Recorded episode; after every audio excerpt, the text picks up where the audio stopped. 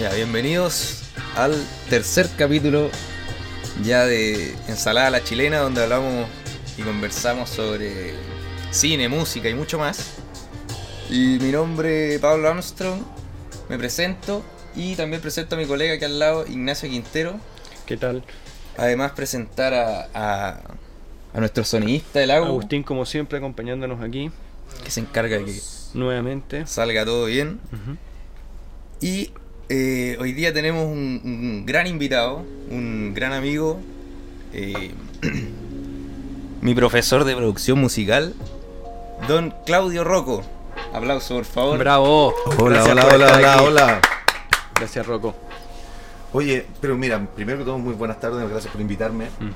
Está buenísimo el clima, me encantó el lugar. eh, creo que están poniendo un montón de ganas en la producción y puta, yo lo voy a tratar de apoyarlo dentro de todas mis posibilidades. Así que muchas gracias por invitarme. Buenísimo. Está pasando un avión.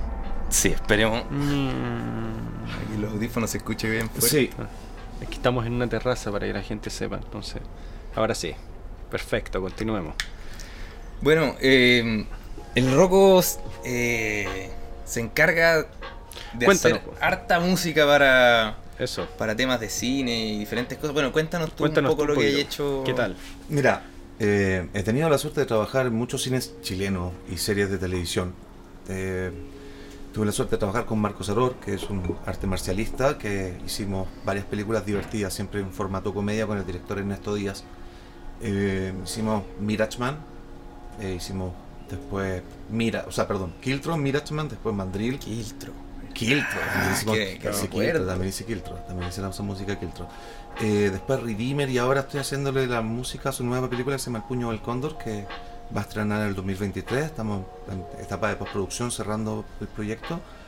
Eh, y estamos bastante conformes con el trabajo que está haciendo la nueva película. Vamos a hicimos un tema que vamos a tratar de hacer un videoclip y promocionar. Eh, Buenísimo. por el momento eso, no sé qué más. Eh, Bueno, es un- indicado para nuestro podcast. po. Sí, no. Y, Un, en- un Oye, y una cine, preguntita, aprovechando que, que hay trabajado con, con don Marcos Saror. em, eh, está él va a participar en John Wick, tengo entendido. es el villano secundario el de John Wick. Es el, vinda- el villano secundario, es, El como, el, villano es como el matón del Es el del matón mal. del malo. Eso tenía entendido yo. Sí, es el matón del malo y sale un montón de rato y le da Sí. una paliza a Keanu. ¿En serio? Sí, Porque pero le da una, paliza de verdad en vida real. Estaban Porque- peleando porque Keanu le dice, pégame nomás, para que salga bien la escena, el weón. Así de comprometido. Y, y, y Keanu Reeves también. eh, No, sé si sabéis- es seco. Hace, hace él el. Lleva un, como dos décadas entrenando artes marciales. Es, Ah, entonces, ya, claro. Entonces Sabe- se encuentra sabe con, un, con otro tipo que es un maestro y hacen unas escenas de combate. Pero Saror es, es- es grande. Grande. Sí, mira, que, que, que Que- menos. O sea, mira. Eh, Saror es lo último que pasa por tu mente en el momento que te equivocaste y le tiraste un cumplido a su mujer. Claro. Eh, Desapareciste. No existes más. Se acabó. Es como que Goku te hiciera un- así. Mira, toma. Idiota. Oye, ¿y tú y, y en general con él, qué tal la relación? ¿Han trabajado hartas veces juntos? Sí, llevamos como 18 años trabajando juntos. Harto, wow. Sí, Mm, harto. eh, yo le he hecho la música a todas sus películas y cuando hace películas en el extranjero y puede conectarme con el director, él lo hace. De hecho, terminó una eso. película que se llama Green Ghost, ¿Mm? ahora que es de superhéroes, es una película de clase B, no es una película Ah, A de Hollywood, pero es una película de superhéroes, Claro. igual, con efectos especiales y con música grandiosa. Ya, y ahí estaba Marco, él, él- él me ayudó a, a hacer el contacto con el productor. ¿Y cómo fue eso? ¿Te tocó ir para allá después? No, no, no, no. Al principio fue lo, lo- lo- lo normal, conversar de presupuesto. Puedes, no puedes, me gusta tu música, no me gusta Claro. tu música, estamos listos con Claro. esto, trabajar. Y yo trabajé acá en Chile, solo me fui a mezclar a Los Ángeles. Ya. Estuve como 14 días en Los Ángeles mezclando, pero eso fue solamente la, la, ya la entrega final. Claro. Toda la música yo la trabajé acá en Chile. Trabajé con varios músicos, instrumentistas reales, chelos, violines, eh, todo el, el espectáculo Hollywood, eh, superhéroe. Y, mm, y es- en esa pasada a Los Ángeles, ¿qué tal? Eh, ¿Cómo fue llegar allá? ¿Te tocó ¿Muy ir a una, a industria grande? ¿Cómo eso? ¿Viste alguna comparación? No sé, pues. O sea, eh, mira, encontré que el nivel de profesionalismo de ellos está a otro nivel. Eso, eso, o sea, per- que- perdón, que pero, pero escalones más el lugar es enorme, Eso. el, eh, to- todos se saben sus procedimientos, formato ISO 9000, todos funcionan una como una industria, industria. claro, real. Entonces, eso impacta. Pero como calidad de persona o calidad de Mm. perilla, no hay tanta diferencia. No, no. No creo que, yo creo que es una diferencia mucho más de equipo y de mostrarte Claro. una industria, esto se hace de esta manera y ellos lo saben hacer de memoria. Y un poco mira lo que tenemos nosotros también. Sí, ¿no? Como- sí, sí. Claro. Pero no significa que acá no podamos hacer eso. Oye, Hay y- mucha gente haciéndolo. Y eso que dijiste recién como que no es tanta la diferencia en calidad de persona. em, ¿a qué O sea, nosotros somos igual de buenos. Eh, a eso me refería. Claro. como, eh, Nosotros somos igual de ¿En- en buenos. qué- Solo que no, no tenemos industria. no tenemos industria. Mm, Eso es lo que pasa. No, no, no es que no seamos suficientemente buenos. Ahora cualquier chico habiloso en su garage, con un computador, unos claro. programas piratas y un tecladito chico, puede ser productor musical y, y un buen productor musical. Claro. Que él, a- además un buen productor musical. No, no, no. ¿Te ha No, pasado ya no es una limitante el, el, el presupuesto para ser El artista. equipo, claro. No, ya Hace no lo rato, es. Hace Bueno. rato que no. No. Estos micrófonos. Este mismo set en general, o sea, Claro. uno puede armar con poco presupuesto, Son bueno, buenos y- set. Sí, es verdad. Ahora cada vez más accesible para todo. Mismo hecho también, en general, eh, lo que vendría a ser todo lo audiovisual, ¿no es cierto? Porque los video, el video, ¿para qué decir? Con los celulares ahora... Podía hacer una película. Tienen sí, cámara. claro. Podía Sí. hacer una película con un celular. O de hecho, eh, hay un director que hizo una película entera en un iPhone. Sí, lo escuché, lo Ah, escuché. sí. No me acuerdo cuál era. Sí, pero fue muy hace poquito, hace como dos años, tres años. Y, también vi que Scorsese regrabó unas escenas, no me acuerdo de qué película, con un iPhone también, para probar. Entonces le tocó como hacer un reshoot, que es cuando tú grabas. es que cuando claro, eres buen director, no hay nada de eso. Hasta con un celular la así. Tal Claro. cual. Eh, Bueno, y él, él, él en general es muy partícipe de eso, como que eh, Scorsese siempre lo he escuchado mucho de, de, de motivar como a, bueno, cualquiera puede hacerlo, literal, es como un poco lo que dice Gustón Ratatouille, como cualquiera puede cocinar, es lo mismo, Sí. es, es como lo mismo pero del cine, así como, Claro. es como, es como ese rol, Tal cual. cualquiera lo puede hacer ahora, literal, lo, el- es- está todo mucho más accesible. Bueno, lo que pasaba, me contaste tú también con la pandemia, que se, la gente empezó a comprar un poco ese micrófonos, cosas para armar un Claro. poco en la casa el tema, pues, ¿cachai? Como para, la- para poder comunicarse en general, el hecho de comunicarse. Entonces, aumentaron los podcasts y toda esta logística en Sí. general, es interesante. Pero bueno, como decía, entonces eh, aquí no hay industria, pero somos buenos, eso es interesante. ¿Y, y te ha pasado en general alguna situación personal en que te hayas sentido como corto de algo, como estar, no sé, po, estar en algún proyecto súper embalado y que el proyecto quede pausado, no sé, pues por, eh, por ejemplo, razones económicas, cosas, proyectos... ah, Mira. o ahí están proyectos cancelados, por ejemplo, también, que eso es súper interesante, cuando hay un proyecto ya en marcha y sobre la marcha no funciona o se tiene que bajar. Es, eh, no sé, pues está pasado estar en algún... que obviamente es desafortunado, pero no deja de ser como llamativo, ¿no? Estos típicos pasan como a ser como un mito, ¿no? Te pasa con películas como que el proyecto como que al final no salió, no sé si me explico, como... ¿Te ha pasado hasta en alguna situación así, como... Muy cerca, pero no. Proyectos que no hayan Sí, salido. no, eh, sí, eso es lo que pasa. Eh, por ejemplo, he hecho mucha música para eh, capítulos pilotos que se van Ah, a, claro. a, a- a mostrar, en, este caso, en el Consejo Nacional de Televisión, que es la única vía razonable para poder conseguir financiamiento para un- una producción de ese magnitud. 10 capítulos de algo de No, claro. 10 minutos, 15 minutos, 12 minutos. eh, Es una labor titánica si vas a hacerlo en animación. O sea, la, la logística, los computadores, las personas que necesitáis para poder manufacturar. este. Además que los guiones tienen que estar buenos. Mm. O sea, hay, hay un montón de factores, entonces cuando... Muchos son como Ah, muchas veces haces un buen proyecto, pero no te lo dan porque hay un proyecto mejor. Y Claro. es así. Y cambio de página y seguiste. No, lo, lo, lo postulas el siguiente año si ya lo hiciste una vez. Ah, lo, lo volvís a postular. Sí, claro, lo vuelves a postular y una tercera y una cuarta vez hasta que te lo ganas. ¿Y te ha pasado que, que repostuláis algo y que es a la segunda vez o tercera A la tercera, a la segunda. ¿En serio? Sí. Ya. Eh, Netamente entonces porque otro no hubo tanta competencia en relación a los participantes. Sí, por porque lo que Mira, pasa es que a veces te encontráis con un proyecto que es mejor que el tuyo en algún aspecto, pero no es que el tuyo sea malo. Tal cual, eso. Mm. Solamente que ellos tienen que tomar decisiones que, que a qué le vamos a brindar este postor. capital. Claro. Entonces, Tal cual, ¿no? pero eso no significa que tu proyecto sea malo. Y ellos te indican, te mandan un informe, te indican, te dicen, mira, este el proyecto no calificó, eh, tenías 93%, lo que fallaste fue en esto, en el desarrollo de personajes. Claro. Te mandan un... Ah, y te, y te, te mandan una rúbrica. Una, sí, un poquito. ¿En serio? Sí, O son bien educados. Ah, mira, no tenía idea de eso. Entonces, uno, un, en el fondo, tú sabís en el fondo para dónde va la tendencia del error o... Vaya a tratar de arreglarlo. Te están dando los tips cómo arreglar tu proyecto. Imagina, no tenía idea de eso, eso es súper útil. Y eso, claro, es... es por- Eh, eh, gracias, oye, oye, gran detalle. eso gracias, mismo, gran es- detalle. Es, favorazo esa hostia. Imagínate que alguien te diga como una especie de rúbrica en Mm. qué cosas estáis flagueando. Como para la próxima, en el fondo, es como darte una palmada y decir, oye, ahora no tuviste suerte, pero Claro. pero por si acaso, por si queréis seguir metiéndole. en- Es choro eso, que es clave. es importante. O sea, claro. Es la, es la manera de poder arreglar tu proyecto. O sea, te- no te están cerrando la puerta. Solamente claro. te están diciendo cuáles son las cosas que, por qué no te dijeron que sí. Claro. Ya va dependiendo de persona a persona, porque de repente las ideas van cambiando de un año a otro. Claro. Tenía una idea, después eh, sí. claro. Imagínate dos o tres años intentarlo. Ya de repente cuando te ganas el premio ya no eres el mismo director que quería contar esa película. Tal cual, es que eso. es uno que ya pasó tres años, cuatro años. Ya no estáis en, en, En esa. En, esa onda, Sí, tal ya no cual, está ahí en esa onda. No, no, no estáis conectados con. Ya, ya pasó, ya, pues ya. Son como chispazos, no sé, como.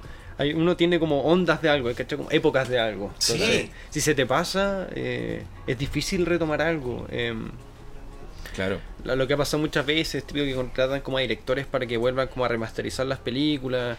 Y, y- y muchas veces ha pasado un poco que, o, o incluso que han, han hecho cortes que no habían sacado a la luz, por ejemplo, un poco más cine de superhéroes y todo, pero que es un caso espectacular que vendría a ser el de Snyder de la Liga de la Justicia, que era un corte que lo habían opacado completamente y salió cuatro años después.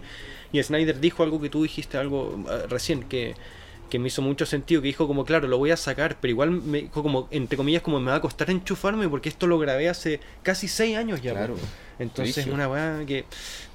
Claro, ah, 100% estoy, pero pero es difícil, pues es algo Mm. que ya habíais pasado página, hizo una película entre medio, entonces es difícil, es difícil mantener esa como chispa. Sí. Eh, no sé si, si, si cacharon, eh, bueno, Avatar 2 ahora que ya, ya, ya salió, tengo entendido, creo Sí, que Avatar 2 parece ya que sí. salió. Hace poco. Sí, existen algunos rumores que dicen que no va, no puede que tal vez no le vaya muy bien en taquilla. Yo tengo, eh, soy muy pesimista. en Rumores, solamente son rumores. Yo no. Claro, no, yo no he leído nada, pero soy pesimista en relación. ¿Por qué? Porque la primera es buena, obviamente, re- es una cuestión revolucionaria visualmente, o derechamente, y Mm. creo que esta también lo va a hacer.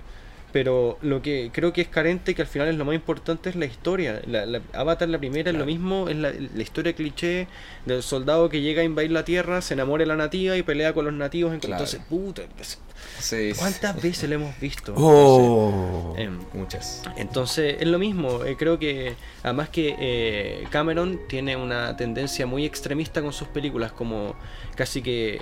eh, no, no es como una especie de que amenace, pero siempre es súper tajante, como que Sí. si a ti no te gusta Avatar es como que casi que tú no, no eres suficientemente capaz de entender la- la, grandiosidad de mi obra. Entonces Claro. esa postura tampoco me gusta porque como no- es, una, es, una, es una trama súper genérica, súper genérica. Visualmente espectacular, pero genérica. Claro. Entonces, yo creo que no he visto esta, pero no, no me espero algo revolucionario en la historia. Creo que el fuerte es lo visual y la música también. De hecho, hace much- mucho estilo como de collage musicales, como sin narración y como imágenes de cosas hermosas pasando. Entonces, piense que el plan original de Avatar eran siete películas. Y van, se moró 10 años, más de una que sacar la segunda, que no creo que sea un éxito. eh. Tiene tercera, cuarta y quinta seguidas. Filmó todo junto. Ah, tengo entendido que firmó todo junto, pero todo pero junto. todo depende del éxito obviamente de esta. No, la- ya, eh, ya la filmó, ¿qué va a hacer? Pero ¿tú crees que la saquen si esta es un fracaso? Truquear los números nomás, po. Chao. Porque lo que pedían ahora era una Pero ridiculez. ¿qué vamos a hacer si Amazon lo hizo Ya con lista, eh, ¿no? los anillos del poder? Bueno, sí, pues también, también. o sea, eso- porque- ¿qué te cuesta blanquear un poco Mm, por claro. los números en las estadísticas? Si da lo mismo. No, la gente claro. como que, ay, el 96% de las personas encontró que la película Claro. era genial. Claro. Y La gente se influencia Sí, por eso, absolutamente, absolutamente. Es impresionante cuestión. Eh, Incluso pasa incluso a nivel personal, muchas veces uno está haciendo zapping y por, por cosas que te dicen o, o Claro. influencias uno rechaza de como de, de- tajantemente ver la película, ¿cachai? De hecho, en mi parecer, las películas más como polémicas en- han resultado en ser las, las que más me han gustado, ¿cachai? O, Mm. las, o las que no... no Mm. pegan tanto y generalmente han resultado ser muy buenas experiencias, porque son más que nada distintas. po. Claro. Las películas que más pegan son porque es un cine no más genérico, pero si no es el cine que la gente espera ver. Yo creo que es un cine cómodo, como que, que no se arriesga. Interstellar. Inter- ya, pero esa es, esa es visualmente espectacular. Y bueno, y musical también. Bueno, hablemos de eso. Interstellar pasó, mira, te voy a contar una Cuéntame anécdota eso, terrible. Tal cual, cuéntame eso. Eh, Gran Christopher película, Nolan Muy buena. tiene su hermano que se llama Jonathan Nolan. No. Y no- Jonathan Nolan es uno de los mejores guionistas Le de ciencia ficción. Memento, partió el escribiendo Sí. con Memento y todo el tema, lo ayuda. Correcto. Sí. Lo ayuda. Hizo toda la trilogía de Batman. Y es con- abogado, tengo entendido el hermano también. Eh, perdón, no. El caso es que el Interstellar terminaba en el momento donde recordemos los personajes, el de Matthew Ma, eh, bueno era, era Cooper. Sí. Ya. La hija Amor. Y, y la otra se llamaba Ann, Annie, la Ann, Ann, ajá, no, Ann- ajá, Hathaway, no, Ann Hathaway, la no, actriz. eh, Doctora Grant. Sí. Ya, Ya, Ah, no, entonces, wow. La, eh, la película terminaba con eh, Cooper cayendo al agujero negro junto con Tars, que era la robot, Ujú, sí. y la doctora Brandt en la infinidad. Y se acababa la Claro. película en negro con los créditos. Verdad. Por eso se llama Murphy la hija de el protagonista La ley Cooper, de Murphy. Porque es la ley de Murphy. Todo lo que puede salir Claro. mal te va a salir mal. Claro. Y el estudio le dijo, no señor, usted me hace un final feliz ahorita ya. Claro. Y fue Nolan y hizo un final feliz ahorita ya. Dejó la puerta abierta, si bien no lo concretó. eh, Y es que, y es que ahí se dio cuenta de lo que pasa cuando te trabajáis con grandes estudios. A veces los grandes estudios creen que los finales sean los finales que ellos quieren, no los finales de los directores. claro, Y eso Claro. es esto. te amarra. Tal cual. Es así, porque el director Ah. tenía una visión y tenía una historia que contar y es su pasión. Lleva un montón de tiempo trabajando en su proyecto, en su guagua. Y viene el, Es que el- guagua. el estudio y te dice, no, no me gusta este final, cámbiame este final o si la película no se estrena. Claro.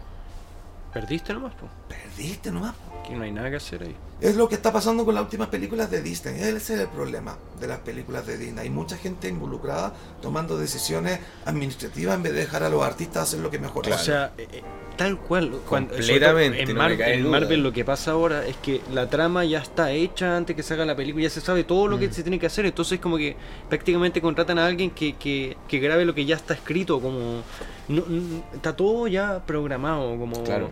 Le- hay mucha hay, muy poca hay, perdón hay muy poca influencia de la mano del director. De hecho no me acuerdo quién qué director me, equivocaría no me acuerdo. Fue- esto fue hace muchos años cuando recién se estaba buscando director para la Doctor Strange esta que salió ahora que la hizo San Raimi de la de Spider-Man y la, la de los muertos también que con eso debutó San Raimi pues, que A mí, a mí me encanta San Raimi. A mí también, me encanta, me encanta, Raimi. me encanta, San Raimi que estás en el cielo.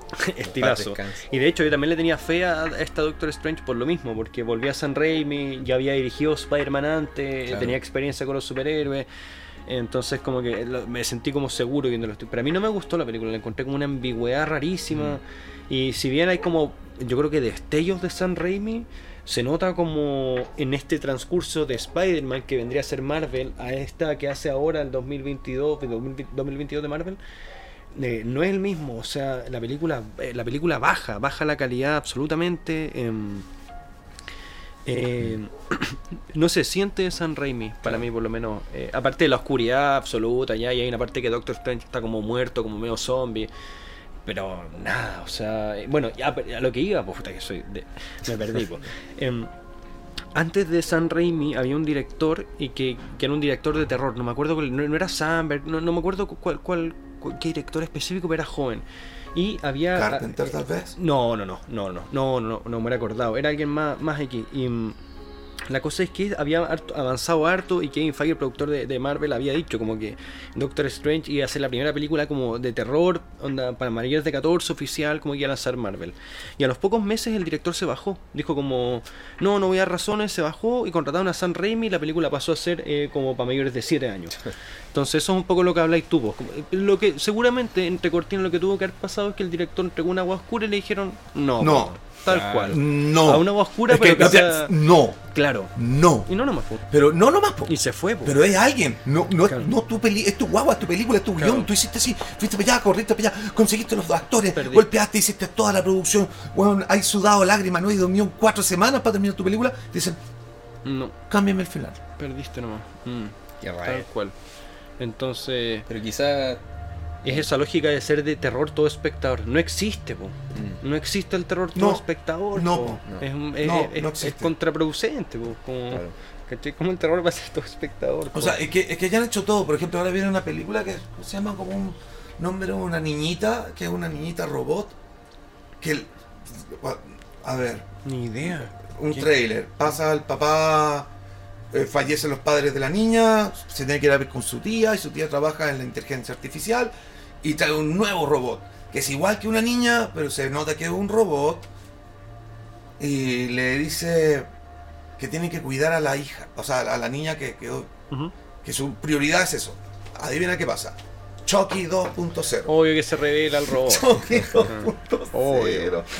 Pero dame algo más sabroso que el pan vulgar de Lo convencional. había escuchado, había, había leído de como una especie de Chucky, pero con una inteligencia artificial. Lo escuché sí, como en un una titular. chica, espérate, espérate, digo No el tiro cómo se llama ese trailer. o- Perdón, nunca saco, no me, me cargo los teléfonos Son puras cuando cosas converso, pero No, era solo para acordarme de. ¿Cómo se llama eso? Ay. Pero son puras cosas recicladas al final. Sí. Ideas O recicladas. sea, perdón, la, la idea era esto es Chucky, pero es, ahora es un niña robot. Claro, un Y en vez de que sea un niño, ahora es una niña. La periferia quizás, ¿no? No, no se llama así. Me salió un trailer ahí no, ¿Cómo? de una película. ¿La cuánto? No, eh, la... Es un nombre de alguien, con un Conexión 3. Futuro. Mm, Te lo encuentro el tiro. Pon Chucky inteligencia artificial. No, yo te lo encuentro el tiro, te lo encuentro el tiro, te lo encuentro el tiro.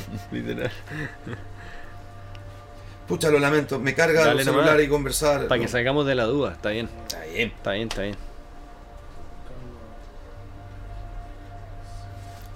Me parece que no tuviera internet. Ah, estoy que- Y después tengo una pregunta para el Rocco que. Oye, pregunte. Nunca- pregunta, nunca vamos, voy a encontrar esto. Voy a encontrar Megan, Megan, Megan. Megan. Megan. Esa, esa. Megan. Megan. buena, buena. Bacán, gracias. Y es de un director de terror súper conocido. Hizo El Conjuro. Ah, eh, eh, eh, no, eh, ¿cómo se llama? El que hizo el, Conjuro 1, que hizo Aquaman. sí, El Conjuro, el mismo, el mismo. James. Wan, James Sí. Wan. El señor James Wan eh, dirigió Conjuro 1, produjo muchas películas de terror. eh, y después grabó Aquaman, una que no tiene nada que ver como con su onda. Eh, que eso a mí me gusta. Hay mucha gente, ¿no te pasa que, que hay escuchado que mucha gente dice, no, pero ¿cómo este gallo va a hacer esto? Como no es su onda. Yo creo que está bien eso de repente, como muestra la versatilidad de, de, de, ser de repente un director. Lo que hizo James Wan, hizo una película de superhéroes, Aquaman en el agua y venía antes de hacer el Conjuro 1. O sea, Y guionar un montón de películas Y- de terror. o sea, Claro. ser un Porque ya venía haciendo guiones. tal antes cual. de dirigir, antes de que le pasaran la cámara, ya venían como 6, 7 O sea, guiones. Tal cual como decís, o sea, ser, Sí. ser un gallo proveniente del terror, po, Claro. terror, terror, ¿cachai? Onda- De hecho, hay chispazos en Aquaman de eso, me llama mucho la atención. No sé si la vieron, Aquaman, la, la, prim- la- La 1. del 2018. Sí, sí, sí la vi, sí la vi. Hay una parte que, que hay como unas eh, como, como hombres pirañas grandes y con una bengala se tiran como al agua y empiezan como a salir como unas especies como de monstruos, no sé, como una especie de hombres pirañas horribles. Eso es el único destello como de terror, como que uno puede ver ahí Sí, de sí, sí. como una firma de, de eso, como hay chispazos de, de la esencia del Que dije, pero sí. Tiene su sello. Mm. Sí, James Wan. ¿Qué iba a ir a preguntar? Oye, sí, po. Ah, que una pregunta que. eh, no sé por qué nunca te la he preguntado antes. De. Cuando te piden hacer la música de una película. eh, ¿Te mandan la escena antes? ¿O se graba la escena en función de la música? ¿O tú veís la escena, componí? ¿O el director Qué buena te, pregunta. el director te da señas y tú la compones? eh, ¿En cuánto tiempo? O tú veis ya el montaje editado y vais componiendo sobre ese montaje de corte de planos. Claro. El corte de planos se ¿O hace vaya al rodaje? a la no mano, sé? de, a la par de la música. Va- uno va como cortando las imágenes. Porque hay secuencias que podrían ser 50 y 50, como Claro. en los cortes van sincronizados con la música de la composición. ¿Qué va primero ahí? O, qué- o en tu experiencia. Está, tiene harta arista esta Es pregunta. que sí, es, es- pero es súper buena la pregunta. Mira, es muy sacándole glamour, te mandan un MP4 Ya. con la escena, Claro. la pones en tu pachera, que sería tu programa de audio, le, coloca, le, le calculáis el tiempo, pip, pip, pip, pip, pip, Ya. que te trono. la mayor cantidad de, de escenas posible. Se lo Ah. buscáis un rato, te, te, te toma toma 10 minutos, 10 minutos le encontráis el BPM y después compone. Mm. Y cuando compones, te fijas en lo principal, qué es lo que se está contando, qué es lo que se está narrando, quién es lo, el, la perso- el personaje, la persona. Entendamos que esto siempre va a ser comunicación. La música es comunicación. Primero. No, que te acerqué un poquito al micrófono. Oh, perdón. Primero, eh, saber qué quieres contar. Importantísimo. Segundo, qué materiales vas a utilizar. Y, y tercero, cuál va a ser la emoción La emoción, principal eso, de, la emoción. de esta narración. Entonces tú puedes crear un motivito, que una Oye. cosita chiquitita que puede ser muy pequeña, dos acordes. Oh, esta cosa no suena. Está apagado. Oye, como, como nueva adquisición le pusimos un pianito al Rocco que es eh, pianista. Y yo me acuerdo una vez que tú me explicaste cómo funcionaban las emociones con la fórmula Por de, supuesto, un- son, de, de grados y todo. Sí, son fórmulas. Por ejemplo, si yo hago un 3 menor 1, es sentimiento de pérdida. Tú no tienes idea de que es un 3 menor 1, No pero si idea. tú cuentas desde cualquier lugar del piano, agarras, dice ya, 2 central, 1, 2, 3. Entonces, este acorde, este acorde, ¿Está sonando? 1, 2, 3, que en este caso sería un mi menor, es el menor, y el que estoy tocando, el do, sería el 1. Con esos dos tengo todo el sentimiento de pérdida del planeta.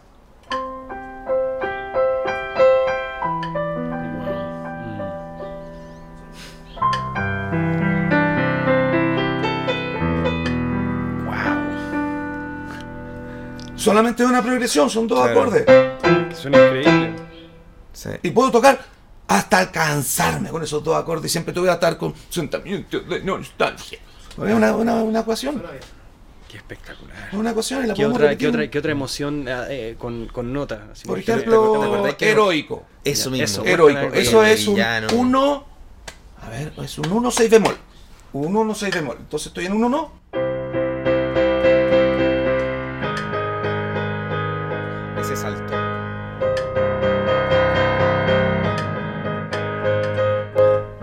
¿Estoy bien fuerte? Un poquito. Me que se me satura desde me los micrófonos. Perdón, perdón, perdón, perdón. No, no, Ya, verán. claro. Y si le agregáis una cuarta.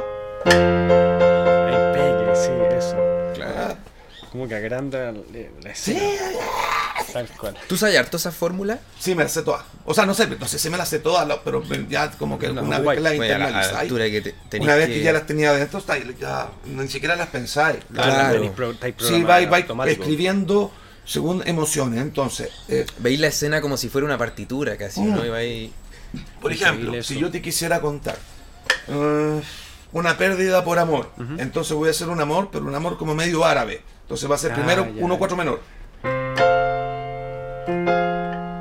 Ya, voy a ocupar esas dos. Y voy a ocupar la que acabo de decir pérdida. Entonces te voy a contar que esto es una pérdida de amor.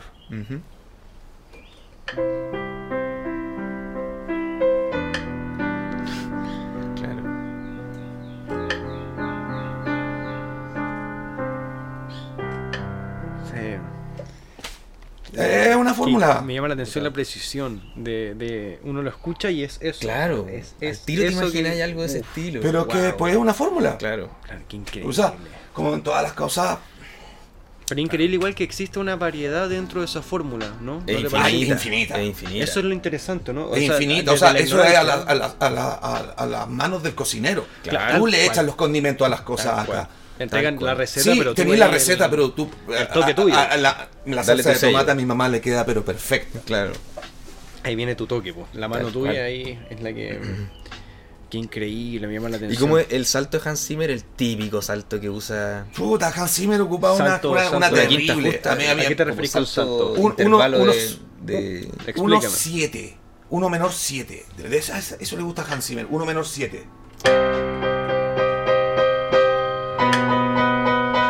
Ese salto, ¿cachai?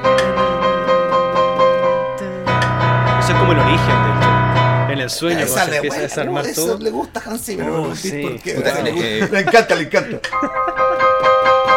Oye, pero en Sí. una el origen para mí al tiro. Harto, harto Sí, Hans Zimmer en al el tiro. origen, eh, bueno, en Time, la canción Time, Sí, sí, obvio. se mantienen cuatro acordes durante toda la canción, Mm. como si fuera un pop de ahora, pero le va agregando subida durante a Esa como que se infla el pecho, así como. Mira, esta, esta, ahí, como- esta que va increciendo todo el Y rato. después hay como otro instrumento que es como. Sí, po. como que se suma al. uh, Y son y solo cuatro acordes, es pero como- él va Esa música como que se te infla el pecho, como que. Sí. Como que No, no, inspira. Han- Hans Zimmer te pega una palmada en la espalda, Sí. pero que te deja tieso. Como, y- como que inspira. ¡Pah! Sí. Ve, muchacho, ve. En Interstellar hace eso.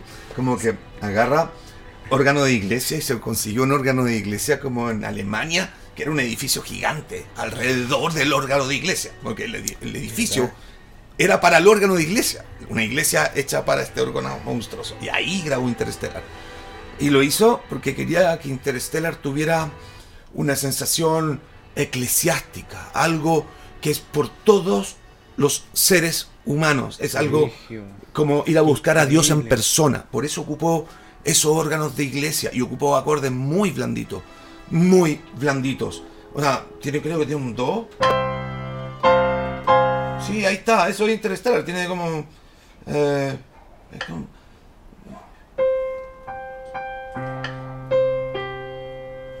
Ay, ¿cómo es Interstellar? Sóplamela. Eh, Dale, pues Pablo, ahí. Músico. La menor. Ahí, sí, ahí, ah, ahí, ahí, sonó, sí. Sí, bueno, perdona, me, me la debía haber sabido. me la debía haber sabido. no, no me vuelvo. Un lapsus, ¿no? No, yo no me refería a esa, me refería a la otra, una que ah. hace. Ah, ya sé cuál. Stay. Esa. Stay, stay, eh, stay. Ah, ¿cómo sí, era? esa es, es, es que Quédate. El salto Sí, es, el salto. Es de do a. Sí, es como. Así, un 1 y un 4. Como un 1 y un 4. Ay, no me acuerdo, pero ya, bueno, o- Era de do a fa y después de do a fa menor. Sí. Se cambiaba a menor. sí, sí, no- nosotros nos pegamos una analizada en algún momento. Ese mismo tema. Nosotros nos pegamos una analizada de este tema. Sí. pues. No, este no. Yo creo que Stay. Stay, de. Sí. Que es. Eh... ta-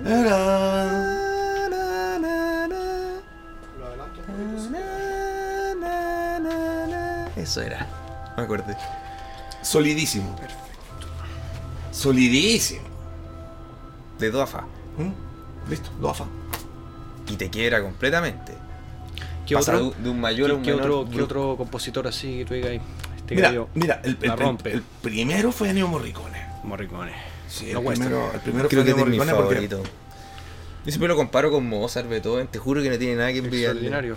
Eh, murió este año, si no me equivoco. 2020. 2020. Sí, ¿Cómo huele en el la tiempo? pandemia, Qué sí. increíble. ¿no? Gran Para mí murió ayer. yo creo que la palabra con P, imposible de decir para que no los desmoneticen, eh, hizo que el tiempo pasara más lento. La palabra con P, todos sabemos que es la palabra con P. No, sí, Morricone es un grande de, de lo que es música de cine. Junto a Zimmer. Sí, Morricone es gigante. Mira, a mí me pasó una anécdota cuando era chico. Eso, ¿cuál fue la primera así que de La- Morricone la- que digas? eh, Tenía como 11 años y corrían los años 80 porque yo soy una persona de mediana edad. Eh, entonces corrían los años 80 y yo ya era niño. y yo ya era niño. Y estaban dando en, en- en televisión abierta el bueno, el malo, el bueno, el malo y el feo de, de Sergio Leone. De Leone. Mm. Y, y la música era, yo no tenía idea. En esa época de mi vida yo no tenía cómo saber Claro. con qué me iba a encontrar. Lo que me encontré fue con... Oye, y antes de eso no existía la música western. O sea, él partió de cero para Eso es lo increíble, definió la música un género entero. Sí. como- es muy increíble. Aunque los western modernos no ocupan ese estilo de música. No sé si, Claro. Si han visto eh, Hostiles con, con, con Christian Bale o Camino a Yuma, que es, un, es, una, es una versión nueva de una película antigua western que ya existía también, que llevan a un prisionero. Eh, no ocupan eh, ese estilo de música, Mm. me llama la atención. Como que, no sé si se querrán como y separar a propósito, como para. Claro. Pero No sé. para mí el western lo define más que nada la música. Obviamente Leone, para mí primero que nada, yo soy fanático del western, por mi papá también. De chico también en Rapel, me acuerdo de ver El bueno, el malo y el feo, cagado calor, 34 grados y viendo Sí. 3 horas de película ahí en el link. Pegado, sí, pegado Eso es genial. y pegado. Entonces, Pero también la música es eh, de leones, pero. Y no solo el western, eh, eh, todo, todo en general. Bueno, cuéntame un poco también eso, cuáles son, porque supongo que hay más que el western. También hablamos un poco antes, entre paréntesis, de La Misión, por ejemplo. ¿Qué, qué, qué opináis de, de, de- Mira, no solo el el, western? el caso, en el caso específico de la misión, eh, yo cuando fui niño no vi la película, pero sí escuché la banda sonora y no me llamó la atención. Pero sí me llamó la atención el bueno, el malo y el feo. Y sí me llamó la atención una película que se llama Intocables. Mm. Mm. ¡Wow! ¡Wow, señor! Y yo no tenía idea quién era él. Me costó un montón de años, o sea, tenía 11, 12 años cuando vi esa ¿Y en tu película. familia no, no- nadie sabía tampoco quién Es que yo tampoco tenía como decirles que quiero saber quién es él. O sea, a, mí- ¿a quién le interesa saber quiénes son las personas que hacen las películas? Nadie. O sea, ¿a quién es el, dise- el diseñador de producción de la película? No, nadie, nadie, po, Nadie Si no tenía alguien que le guste el tema, nadie, Nadie, va a saber. Y nadie no tiene sabe. por qué saber Y también. no había internet, para mí en esa época no había internet. Entonces, como que la Imagínate. única manera de escuchar música de este tipo era encontrarme con la suerte de que algún Sí, la papá de un amigo tuviera la banda sonora. Tal cual. Y fue justamente lo que me sucedió. ¿Qué El papá pasó? de un amigo tenía muchas bandas sonoras. Pude escuchar a Joe Williams en su partitura de Superman, que me voló la tapa del seso. Me voló la tapa Bueno, del sigue seso. siendo como el tema icónico de Superman. O sea, Es obviamente. Superman. Es Superman. En Tan, para, pa, pa, Es Superman. Tan, tan, tan, tan, tara. Voy Es- empezando con piano. es- ¡Oh!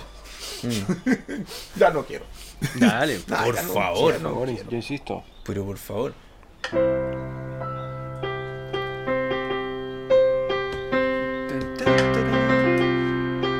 Eso, muy heroico.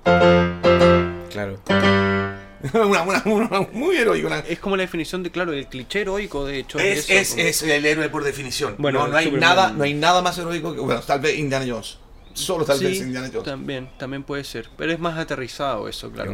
Superman es el primero, eh, en- bueno, como canon de superhéroes en general, como de la marca Detective Comics, DC Comics. Eh, Superman es el primero por definición, realmente. Donde por eso mucha gente ahora lo considera como tan ilegal en relación a sus poderes, porque es el primero, pues puede volar hiperfuerza, aliento, Super, eh, aliento super aliento, rayos láser, ve a través de los muros. Bueno, pero Entonces- que no hay como, no hay como doblarle la mano a Superman. Nadie lo compara. O sea, no hay como doblarle la mano. Por eso se creó la contraparte, porque es Batman, que es la oscuridad. Por eso Claro. salió Batman. Necesitaban algo como que, que con- eh, que contrarreste en el fondo la luz que, que, que- provoca Superman. Entonces, por eso también después se, se creó el concepto de Batman y el murciélago y una cueva y sombrío. Es muy interesante, pero la, bueno, la música de Batman también, de, de- con Tim Burton. eh, O sea, mira. Danny Elfman. Danny Elfman, sí. Danny Elfman hizo una partitura increíble para Batman. Y él ocupó dos, do- una progresión muy simple. Ocupó uno menor, dos, dos. Uno menor, dos. Sí, esos son los tonos. Esos son los tonos de Batman de, de Keaton, por lo menos. ¡Tararará! Eh, eh, eh, Me encanta, me encanta. Ocupa uno menor, dos, una progresión.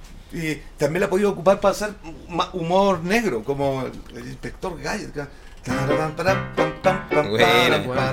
Es como tono como casi satírico. Como Sí, es satírico. Puede, raro, puede como- ser muy heroico, muy Sí, satírico, como depende de la instrumentación. Bufón, como de bufón. bufón, tal bueno, Sí, cual, como- esa, esa la ocupó eh, Danny Elfman, muy inteligente, muy, muy, muy Esa de inteligente. Batman su- es muy su- buena, con sus Keaton. composiciones. Muy buena, muy buena. ¿Te gusta Batman con Keaton en general? ¿Qué? Sí, Batman la 1 y la 2 con Keaton, perfecta. La, No, Val ahí- realmente, no. bueno, Val, Val, te tengo. bueno, lo- no, pasa nada contigo, Val, tampoco bien, pero. Pero no. Pero no. No, te entiendo, sí, te entiendo. Bueno, y eso también pasó un poco por lo oscuro que era Burton en esa época. Pues tú Claro. sabes que uno de los principales que reclamaron también era, era McDonald's, porque tenía un contrato en ese tiempo con los juguetes de Batman.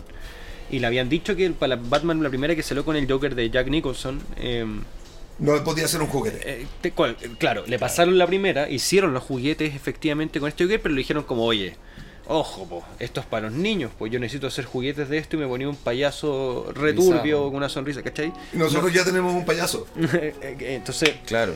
entonces em, la que viene es con el pingüino.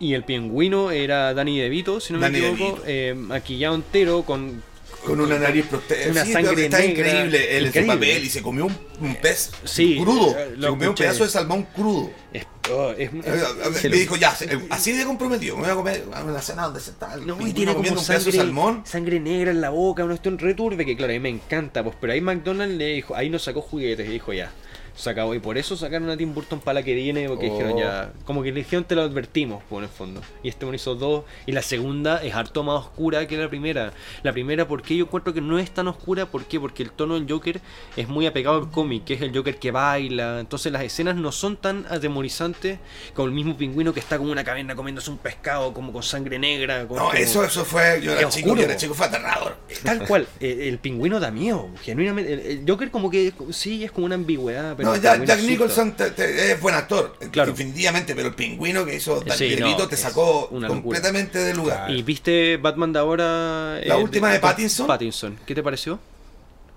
No una mala Batman. A mí me gustó mucho. Yo tengo mis comentarios. Cuéntame, bien- ¿por qué? Pues quiero saber. Me intriga. Bueno, y también la música también. ¿Cómo le fue en general? Pam, pam, pam, pam. Mira, ¿Cómo le fue esa película en general? que- Muy bien. ¿Sí? Creo que el trabajo de Pattinson está súper bien dirigido. De nuevo, yo no soy fan de Pattinson. Para mí siempre fue el vampiro transparente Tienes que de la Good Times. película. Good Times de los Y, hermanos y cuando vi la película del Faro, dije ya, También. a ver, a ver, a ver, a ver, a ver, cabrón, déjame verte. Vi The Tenant y ya, ya le creo, tú sabes, ya, ya le creo. Y, Y si le actor. crees al actor, está Sí. todo bien. Entonces vi Batman y la vi de muy buen humor. Pero después la analicé un poco y creo que, aparte de que está un poco lenta, Es que es larga. Sí, es un poco lenta. base larga. Pattinson tiene un po- poco con que trabajar. No. Es- Sí. ¿Qué te pareció Bruce Wayne más que Batman? Esa versión emo de Bruce Wayne, como... ¿No, no te pareció como que Alfred era como el papá? me pareció una Era como- excelente idea. ¿En Me pareció una excelente idea, pero se me hizo larga. La película te, se te hizo Se me, larga. se me hizo larga. Me pareció una excelente idea. Yo creo que si hubieran, no, en mi humilde opinión, haberle sacado 20 minutos a la película, Ya. todo bien. 2 horas 40 hubiera estado bien. Sí, estaba un poco larga. Le creo al personaje, le creo. Y pienso que fue un error haber cortado la escena del guasón. Sí, que la sacaran después. Que la sacaran después. es- pero fue, fue un error, fue un error. Creo bueno, que- Barry Keoghan, el actor de, de Guasón, yo lo vi en el asesinato del siervo sagrado del director griego Yorgos Látimos. Y ahí yo Ah, buen- dije, buenísimo. también, me encanta. No, buenísimo. Y lo vi ahí y dije, uff. Sí, cuando caché que Barry Keoghan iba a ser el Joker y no apareció en la película. Yo fui a ver la película y dije, en algún minuto van a tirar un corte del Joker y va a aparecer. Estoy seguro que va a aparecer. Y no apareció, pues al final no apareció el Joker. Y después sacaron esta escena como extendida, que un diálogo en la cárcel, o sea, en, Arkham, espectacular, de primer nivel. A mí me encantó. Pero lo que más, yo creo que lo que más me quedo son dos cosas. La estética de la ciudad. Primera es que veo ciudad gótica con lluvia. Una ciudad gótica en verdad hostil. Como que tú digas, yo no saldré de noche aquí ni cagando. Uno, que se cae el cielo lloviendo. Y dos, que cuando hay un paso y te, y te asaltan, te, te roban. Esa sensación da la película todo el rato. Que eso para mí cumple, porque eso es ciudad gótica. Y lo otro es la música. La música es... Eh, No, no, la música de, de, de, de, de la de ahora. De Ah, pero es que eso es Nirvana. Eh, eh, bueno, Nirvana obviamente, sí, que, que no tiene ningún disimulo.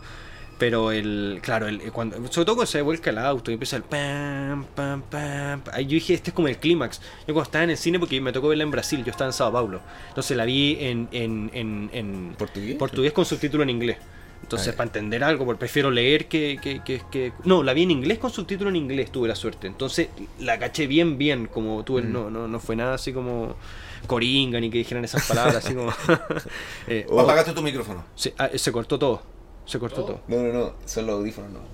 Yo no tengo nada. Yo tampoco escucho nada. Nada, se acabó. Ahí sí, ahí ahí sí, sí, volvimos. ahí sí, Eso, campeón. ¿O no? Todo grabado, eso sí, ojo. Aló, Eso, aló. campeón. Mueven un poco. O sea, de hecho, te andé con una cerveza así famosa. Como que va y viene, va y viene. Oye, Bien. si vamos a. Vamos a una break. ¿En cu- cu- ¿Cuánto, ¿Cuánto estamos?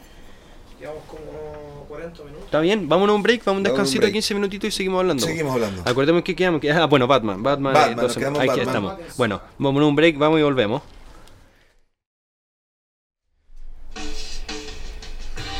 Bueno, ¿qué tal?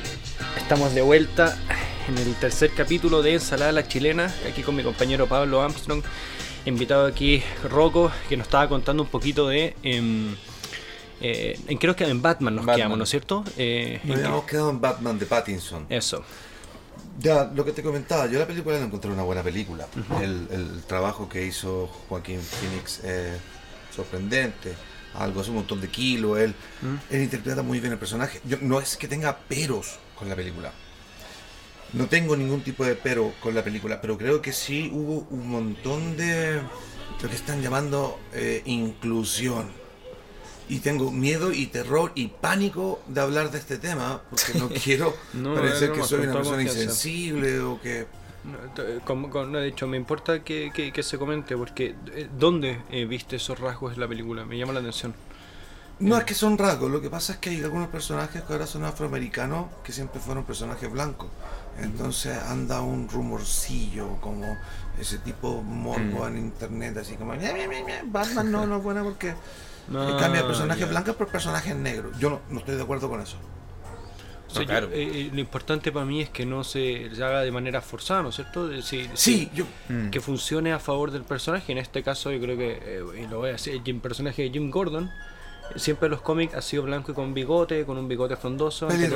Eh, ta- ta- tal y cual. después pelo blanco. Y tal cual, cuando estaba más viejo, anteriormente lo interpretó Gary Oldman en, en, en, Muy bueno, la, la, Nolan. la de Nolan, justamente estamos hablando de Nolan, excelente el trabajo. J.K. Simons en, con Ben Affleck en las de Snyder. Y lo hizo bastante bien. Muy, bien, muy bien. Y eh, ahora viene, eh, el eh, se me fue el nombre, había actuado en James Bond antes también, en estas últimas de James Bond, el nuevo Jim Gordon me refiero. Eh, no me acuerdo cómo se llama el actor del nuevo Jim Gordon de las de Batman, de Batman de Pattinson me refiero. Em, que también fue muy polémico porque era un casting de un actor afroamericano en un rol que siempre había sido un personaje de, de- de características de rasgos blancos nomás. Entonces, Eh, em, Pas- pasa lo mismo en La Sirenita. La gente Ah, está uf. muy molesta con La Sirenita. una bomba, eso también fue ¿Verdad? Muy bomba. molesto con La ¿Salió Sirenita. Lo que o pasa es que salir? No sé, pero el tráiler ya, ya dio suficiente de que hablar para la gente. o como sea, 4 fue- millones de dislikes. Sí, Claro. 4 millones de dislikes. Jeffrey Wright. Perdón, Jeffrey. Wright eh, es el nuevo Jim Gordon de la Batman de Pattinson. Ah, él es muy buen actor. A mí me, yo lo vi en. Westworld. En de, Westworld, de- de. Jonathan Nolan, que es el hermano. Justamente de HBO, que lamentablemente fue Sí, cancelado. se canceló, se canceló. que es una Terrible, pena, una sí. pena, porque era una tremenda, tremenda. Estuvo ahí en. James Bond, en una de las James Bond, eh, con Daniel Craig, creo que fue en...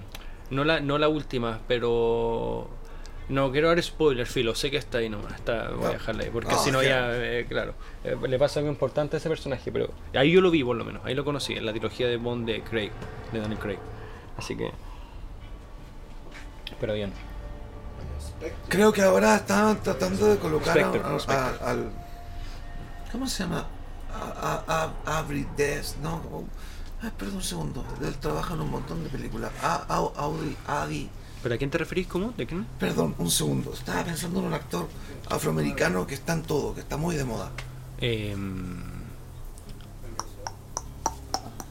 Elba, es el. Edris Elba, Edris Oh, Elba, que actuó en Suicide qué Squad. gran actor. Actorazo. Bueno, se rumorea que él podría ser. James, James Bond, Bond. Tal cual. Estaba tratando de llegar a ese dato, pero que no me acordaba el nombre. Edris Elba, el, el Sí, eterno es rumor de James buenísimo. Bond. Claro, el sucesor de, de Daniel Craig ahora que como que se cerró su, su ciclo como James Claro. Bond después de la que salió este el año pasado. Em, actorazo, actorazo, actorazo. Me encanta. Bueno, él estuvo en ¿en qué serie estuvo en no era The Wire que también que la rompió que hizo un- ahí ahí yo creo que el personaje fuerte es en esa serie, yo creo que la gente lo conoció ahí.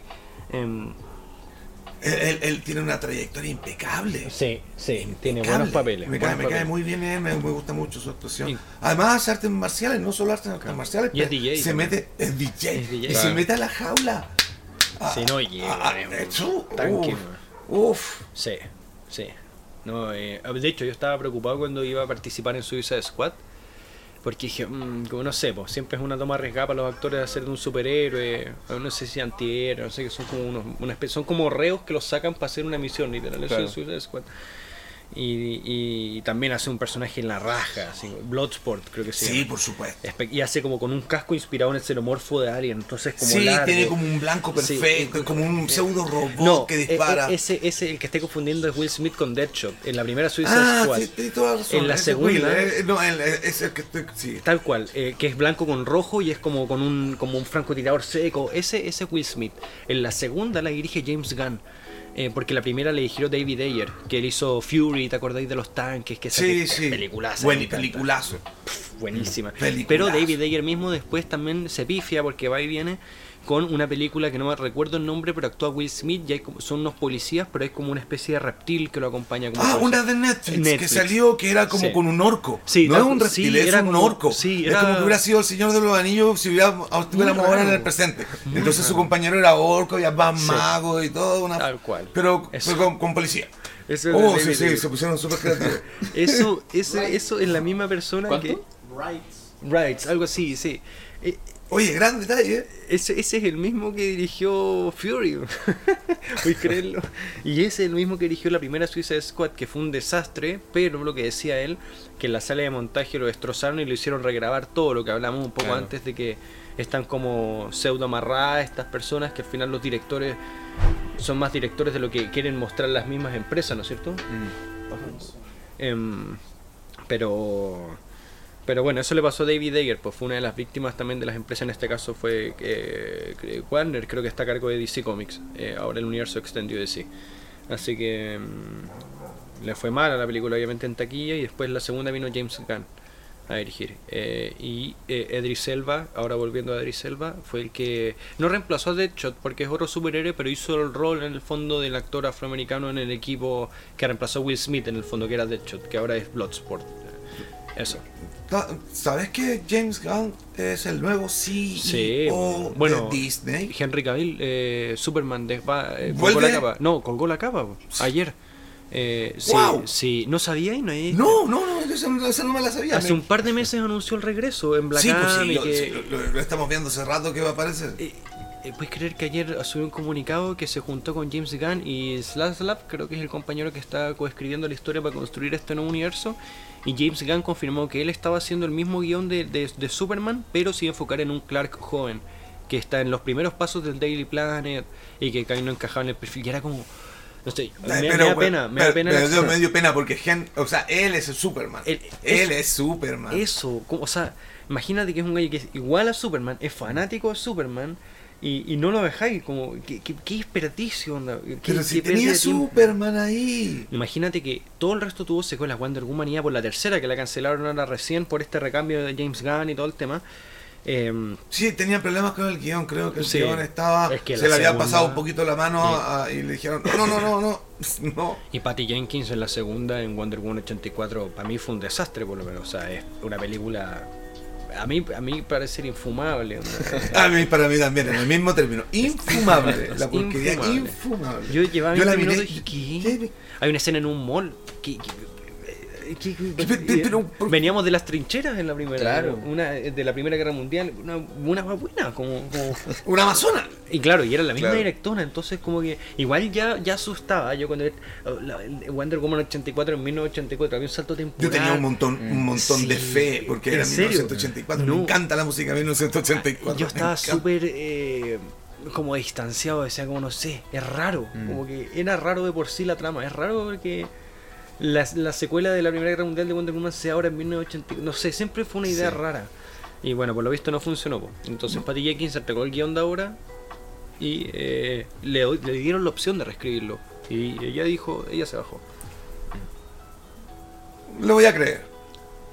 ¿En qué? Le, le voy a creer, porque para que mientan hace falta dos. Uno que miente Bueno, y sí, otro que crea. sí, yo lo voy a creer. verdad. Yo lo voy a Pero creer eh, no me extraña nada en el fondo que sea así, porque viendo cómo venía la misma Patty Jenkins, no me extraña nada que haya mostrado un guion que claro, ya la encontraba buena. Pensé que Patty Jenkins en un minuto estuvo a punto de dirigir eh, Rogue Squadron de, de Star Wars, que era un spin-off que iban a sacar, y que se bajó también para priorizar Wonder Woman, entonces se quedó sin pan ni pedazos, pues, lo que le pasó un poco a Henry Cavill ahora, que con diferencias creativas se bajó de The Witcher también, pero también parte del argumento, aparte de las diferencias creativas, era que él iba a poner todo el empeño en Superman y lo que se venía, y que había una historia por contar, y que él tenía muchas ganas de representar eso, se quedó sin pan Mm. ni pedazos, pues, ni The Witcher ni Superman. pues. Ah, Nadie sabe para eh, qué. la casa del dragón.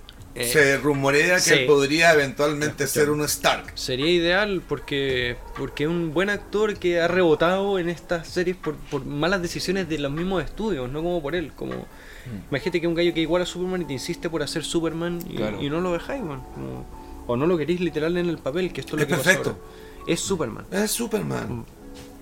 Concuerdo 100% Y, contigo es- que es es- Superman. y es de lo poco que salva DC ahora. Como... Además, mira, yo no tengo ningún tipo ¿Cómo de problema con los asuntos de los entrenamientos, pero él es natural. sí, claro. No, él, él no es, él no es. No, de- no se ve como de- con el no, no es esteroide. no es trampita. Claro. Él, él es él, él trabajó su. Claro, él, sí. él es- él lo verá y le dice. Se "Ah, nota, porque no se campeón". ve esas venas Superman, así como a reventar. Superman, Mm. Superman. Es Superman, tal Superman. cual.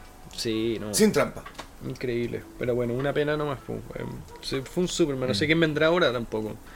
Tiene que ser más joven, evidentemente. Ah, Pero, pero bueno, se fue.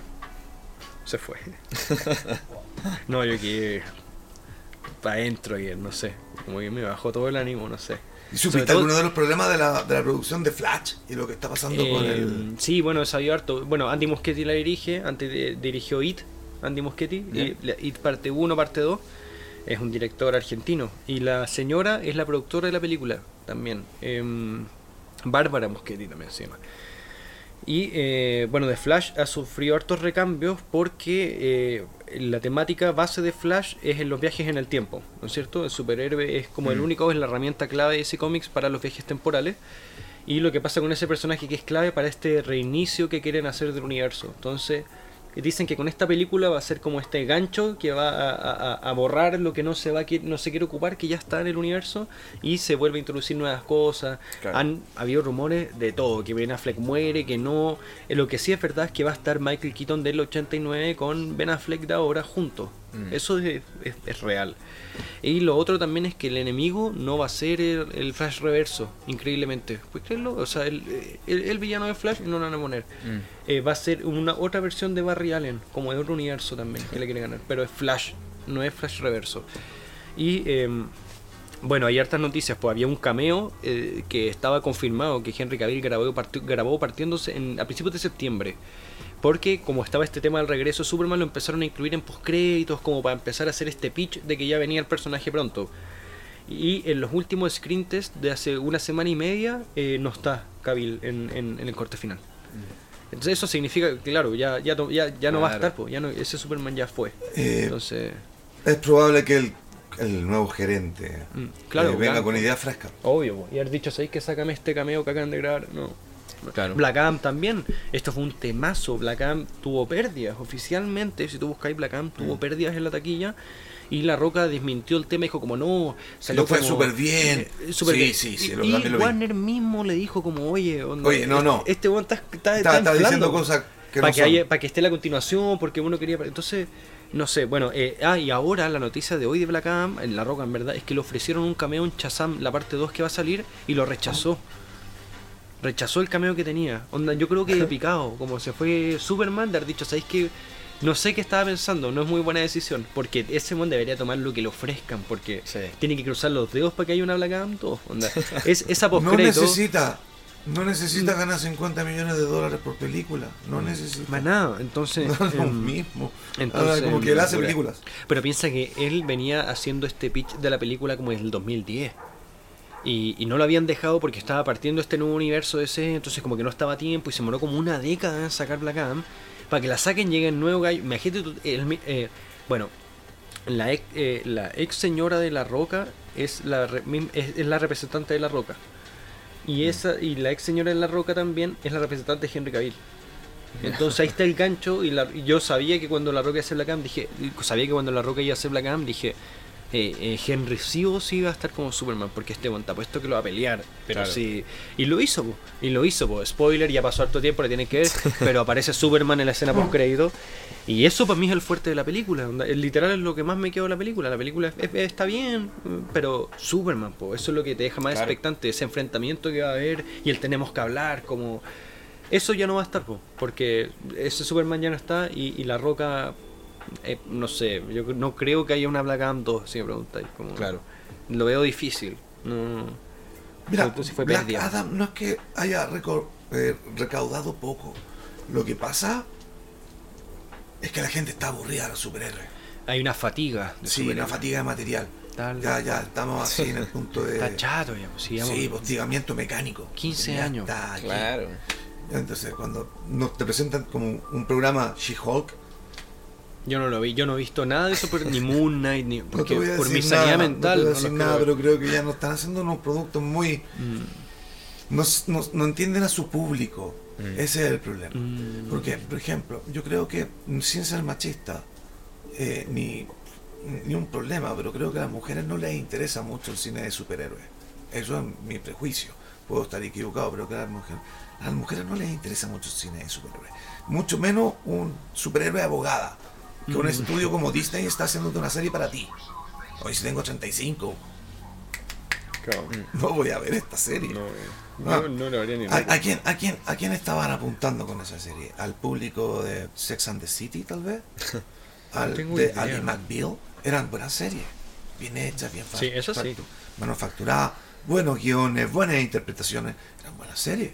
Parece series pesadas. Entonces, la gente está un poco saturada del Hay una género, fatiga fatiga material. Yo también lo creo, de hecho, eh, lo he comentado harto, eh, Coreguito, otros amigos también, eh, que también eh, eh, hablamos de superhéroes y todo el tema. Eh, hace un par de años, todo el mundo hablando, de- obviamente fueron años duros como Infinity War películas así, pero súper como, eh, de- de- así como clímax máximo. Claro. Sí, el- sí, sí, el sí. fin de la colisión de Sí, 10 sí, años de sí. desarrollo de películas. Era una cuestión así súper grande. Pero eso para mí fue el clímax y eso para mí fue como una... un- un- ya, después de esto, ya, para mí el fin de la lucha lo marcó el Snyder Cut, en la Liga de la Justicia de Snyder. Yo sabía que, porque cuando yo vi la Liga de la Justicia, que la grabó George Whedon, la que vimos en cine, yo la vi y dije, esto no es de Snyder. Lo primero que dije, esta usted no es de Snyder, pero sí. O sea, vimos 300, Watchmen, eh, la de los zombies en el principio. O sea, esto no Sí, lo grabó eh, Snyder. Evidentemente no lo hizo. Y eh, claro, uno ve el corte de cuatro horas, eh, que es otra película de la Liga de la Justicia, pues, otra película. Y cuando salió esa cuestión y la vi en la tele, di- dije como ya, ya, ya está, pues, vengo peleando esto estoy como tres años para que salga y... mm, Y... mm, Nada, ya fue como... Con esto yo ya me despido. No sé si... He pescado, fui de Black Adam al cine, pero, pero, pero con la está. polola, o sea, en un plan... No así como, oye, vamos porque... ah, ¿Cachaste Con que...? un plan recreativo. Eh, cl- claro, así como vamos a un- a la roca weón, pegarle a la gente. Es la roca pegándole Y es la roca siendo de superhéroe, algo que todavía no hemos visto. Y, Tú sabes que por contrato a él no, lo había escuchado, lo había escuchado, Sí, sí, sí, que sí, tiene un verdad, montón verdad, de restricciones ¿En para su. Restricciones, Que no. no le pueden ganar y No, no, no le pueden ganar. hay un montón no, no, no hablemos de esto, pero Sí. no es una, no es una conspiración. No, No, es una no, conspiración. eh, Es, es Sí. algo, un rumor. Sí. Pero, pero sí, Pero la película bien. es genérica. La gama es genérica. O sea, Claro. es, es, es Pero si la roca ya fue. No arriesga. eh, o No sea, siempre el mismo personaje. Pero ¿para qué va a cual, ser más distinto? Tal cual. De hecho, Black Adam es un buen malo. O sea, yo que leo cómics de DC me encanta. Es, es un, es un- Esa es la diferencia. Por eso pelea contra Superman y Shazam juntos. Claro. Porque es un gallo. No sé si es que malo y bueno son términos muy básicos, pero. Pero en general es un gallo que está con su pueblo, pero, pero, pero es mucho más destructivo. Aquí La Roca no pudo sacarse esa intencionalidad como inevitable para él, que es quedar como el bueno al final. Como, porque la película no queda como Black el malo o el vengativo, sino queda como eh, Black el defensor de su pueblo. Ah, sí, y sabe hablar en inglés per- Eh, perfecto. entonces- además, además sabe es- hablar inglés entonces- perfecto, que aunque venga del antiguo Egipto. Sí, es perfecto. Tal cual, entonces como... Vamos esa- campeón, vamos campeón. es como, no sé, po, por último hubiera quedado como malo nomás, po, pero no, no, no eres Black Adam el bueno que defiende a su pueblo, po. Eso Claro. nadie, no, nadie entiende así a Black Adam. Entonces como que no sé, eso ya es un poco el afán del mismo por quedar bien, como él ser el bueno en el, el- eso ya es la roca, no es Adam, ¿cachai? Claro. Como, hay parte de la película que veías la roca, y eso para mí es un crimen. Tú como actor no te pueden ver como actor, po. Eso es que... O sea, no, no, no te pueden ver como no actuando. tu faceta, Perdón, claro. te- te- tienes Eso. que verte. Tú no te, no te puedes distraer de él. Realmente estás creyendo quién es. Eso, eso. Y yo muchas veces en Black Adam vi a la roca. Todas las películas. Eh, que ahí, ahí entra la diferencia de actores buenos, por ejemplo, DiCaprio, que tú puedes decir DiCaprio es un actor súper como ya en este estado como cliché, todos saben que es bueno, pero bueno, es verdaderamente extraordinario. Onda. Sí, tu no, película que ves de DiCaprio, tú no veis a DiCaprio. Aunque sea el personaje principal, el niño bonito, no es DiCaprio en la película. Y no hay ningún rasgo en The Revenant, por lo menos.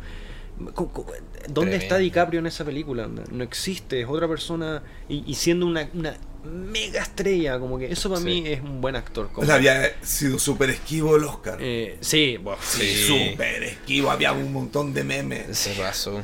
Pero, Pobre DiCaprio, no se merecía esos memes, pero yo me reí mucho. pero el, el Oscar merecido. Había gente que decía que, que, oh, y que encuentro razón, que se lo merecía antes. A mí el Oscar es en quien ama a Gilbert Grape con Johnny Depp, que hace un- de un niño con Mm. una patología, no sé, ah, porque no, no, no, no me acuerdo. Pero es una actuación espectacular, o sea, opaca, el principal Claro. es Johnny Depp en la película y lo opaca absolutamente, ¿cachai? Desde ahí tú ya te Estaba cuenta- chico ahí, tenía como 14, sí, 13. por ahí. Y crack. estuvo nominado al Oscar. Sí. Pero para mí ¿En ese era, sí, y para mí ese era el primer Oscar, pero sin duda, yo nunca he visto una actuación Qué así, brígido. impresionante. No hay duda de que ese niño tenía algo, eso es lo que voy, como Talento, pero. qué locura que sea un actor, como que- Claro. que, no tenga nada, eso es lo que eh, no sé, lo encuentro alucinante, un buen actor como eso. Oye, ustedes están con su canal nuevito. Nuevo, Nuevito. fresco. Fresco, fresco. Fresco, fresco. Esta es la tercera. Este es el tercer capítulo, efectivamente. tercer capítulo. Sí. Sí. Sí. Así que se sube a YouTube y a Spotify. Bueno, Spotify lo que comentábamos antes, que ahora se puede ver video, entonces Claro. esa es un poco la facilidad también que tiene. Pero, pero bien, bien, bien. Oye, voy a hacerte una pregunta, Rocco. Por favor. Em, fuera de la música de cine, eh, como tu artista, grupo, banda favorito de... Puede ser de cine también, pero de, de- de todo. Que te haya marcado una época o que te inspire en hacer desde pop o hasta cualquier cosa. Quédate Uy, con uno. Esa, Pregunta esa sí que está difícil, porque yo normalmente escucho mucha música. Claro. Exacto. Eh, Y siempre tengo una el favorito de la semana, pero nunca por- soy. No, no soy tan eh, como ermitaño quedándome estacionado en Claro. un disco. Lo escucho dos tres veces, me encanta. Y si me encanta más, lo ando en bicicleta. Y, y- o, eh, o lo entreno, o hago, hago alguna cosa. No, Ahora pero claro. ahora estoy un poco dejado de- del Claro. ejercicio, pero. Pero ¿cuál Eh, te normalmente- mantiene más así? ¿Mm? ¿Qué, qué grupo o banda te mantiene más así? Comprométete. Es que eso es de- Claro. Ah, comprométete. Mira, Dale. es, es- es que depende de la semana. Por ejemplo, Claro. estoy Sí, es escuchando verdad. FM 84. Como estacional. Estoy Onda- escuchando Starship. Ah, Estoy escu- Starship, esa banda vieja. Sí. Eh, eh, No la conozco. Starship, no sé. ¿Y algo de los Es Beatles? no, ¿En eh, serio? me vi un documental de John Lennon hace un par de días atrás. Un documental como de dos horas. Me comí el documental entero de Lennon. Malo. Pero no, no, no, no, no es como que escuchar, no. Pero ahí recordé un montón de cosas. Todo lo que Claro. tenía que recordar lo recordé ahí. ¿Y de artistas chilenos? Ah, Pedro Piedra. Pedro Viera, Le bueno. mando un tremendo abrazo, Pedro. ¿Lo conocí? Nos hemos topado, no es algo como. Nos hemos encontrado porque los dos somos músicos en algún Encontrones, momento, nos hemos pillado, pero no, no, han- no he tenido la suerte de, Hacer algo. de conversar con él, así o conocernos. Claro. A ver si hacer algo. Claro, imagino. Alucinante, claro. Qué buena. Bueno. Pedro Piedra, ah, me respondiste al tiro. Sí. Pedro, clarísimo. Esa Pedro, sí, Pedro, esa sí está ahí Pedro, seguro. Pedro, listo. Mm. O sea, si me ¿Alguien más? estás escuchando, te mando un tremendo saludo. Alguien buena. más también que consideraría Porque así. Que algún día venga para acá. eh, alguien más también que consideraría, no sé, pues, un pilar fuerte también en influencia. Eh, influencia, admiración, no sé, pues, entendís como. Mm. Sí, mira. eh, eh,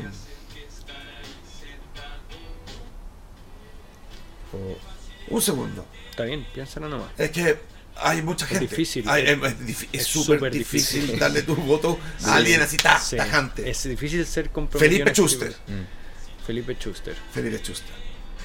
¿Por, por, por qué?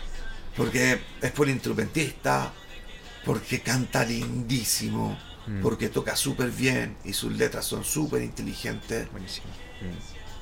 Y es un tremendo artista y que yo respeto muchísimo. Me tomó un tiempo, pero él. Mm. Es que es difícil elegir, es verdad. Es difícil comprometerse, en verdad. Hay un mar de gente. Pasa un poco con las películas. como comprométete con películas, es imposible. porque Oye, es estuve a punto con Manuel Gatti. Estaba Manuel Gatti o Felipe ¿Verdad? Schuster. Eran mis dos finalistas. Tuve que eh, ocupar un montón de neuronas para decidir si era Sí. Manuel Gatti Claro. o Felipe Claro. Schuster. Y, y músicos ahora chilenos que tú encontréis que sean, aparte de, lo- de los más, no sé, po, que nosotros conocemos, que están pegando más afuera, como, no sé, artistas femeninas, por ejemplo, Mon La Laferte. Mira, hay- Mon Laferte, que suena en México. ¿Cuál, cuál A mí me gusta, me gusta ella. ¿Mon Laferte? Sí, me gusta, me gusta ella. Eh, eh, me da nostalgia. Y, y lo logra muy bien. Muy bien. Lo logra muy bien. bien. Es como, Yo creo que suena es bien. me como escuchar, no sé, pues Candy. Es como Mm. ella nostalgia pura y me encanta y porque me recuerda un poco a mi infancia. lo logra canta bien. bien. Me gusta ella. Canta bien. Me gusta, canta bien. No, tengo, no, no, México. no voy a opinar nada sobre su vida privada ni nada. pero Ella canta muy bien y eso es lo único que me importa. Claro. Sí, Tengo una banda rarísima. ¿Cuál? Eh, Twin Temple. Twin, Twin Temple. Son unos satánicos. Son Ah, satánicos, son satánicos, son satánicos. Son una pareja, es una mina vestidita como con un vestidito negro de novia y él y toca la guitarra y ella canta. Sí, oye, pero, oye, pero están buenísimos. ¿En es serio? Amy, que regresó desde el infierno y ahora es satánica. Es Amy. Esta, Estamos. Pero es que te cagué el video. Eh, Te cagáis el video. Ahí podríamos proyectarlo.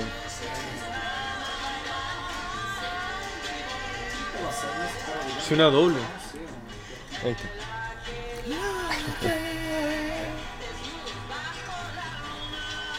Me recuerda como a Amy Winehouse. Sí. es él. Eh, te dije que volvió del, del infierno y ahora es satánica. Igual. Es igual, se- es igual, el mismo Sí, peinado, ella. es igual. Mm. Suena igual. Si vi el video, es que el video es brutal. Uy, canta súper parecido. Bueno, igualita, igualita, igualita, igualita. Y tenemos más Emi por un montón de rato y satanismo. Esta se llama Argía Satánica. No lo puedo creer. Como que mi Winehouse siga sacando álbumes. Uy, lo mantiene vivo. Igual. Pero al tiro, al tiro, uno que está al tiro. Uf, uf, no tenía idea. Me cagó. Son, ellos son buenísimos. Son buenísimos. Es igual. Come on. Come on, o sea, ¿qué onda? Sí, paso. No tenía idea. No, y las letras. ¿Cómo se llama? Eh, Twin Temple. Twin Temple. Mellizos. Sí. Sí. Twin Temple. Claro. No, bueno. Yo fue como que me cayó una lagrimita, dije, oh Amy. ¡Ah, no! Tal cual. Es que igual se pasó. ¿Y estos de qué años son? ¿De qué años De ahora. De ahora, Están haciendo su gira. Así esa es la gracia. Son chicos, tienen como ella tiene como 25 años, 24 y él debe tener 27, son un matrimonio y tienen un perro. y tienen un, un perro, un- Ah, eh, bueno. no sé qué parece que raza que, que un pack. 2019, así de nuevo. Y ahora están haciendo su gira 2022 ahora en California.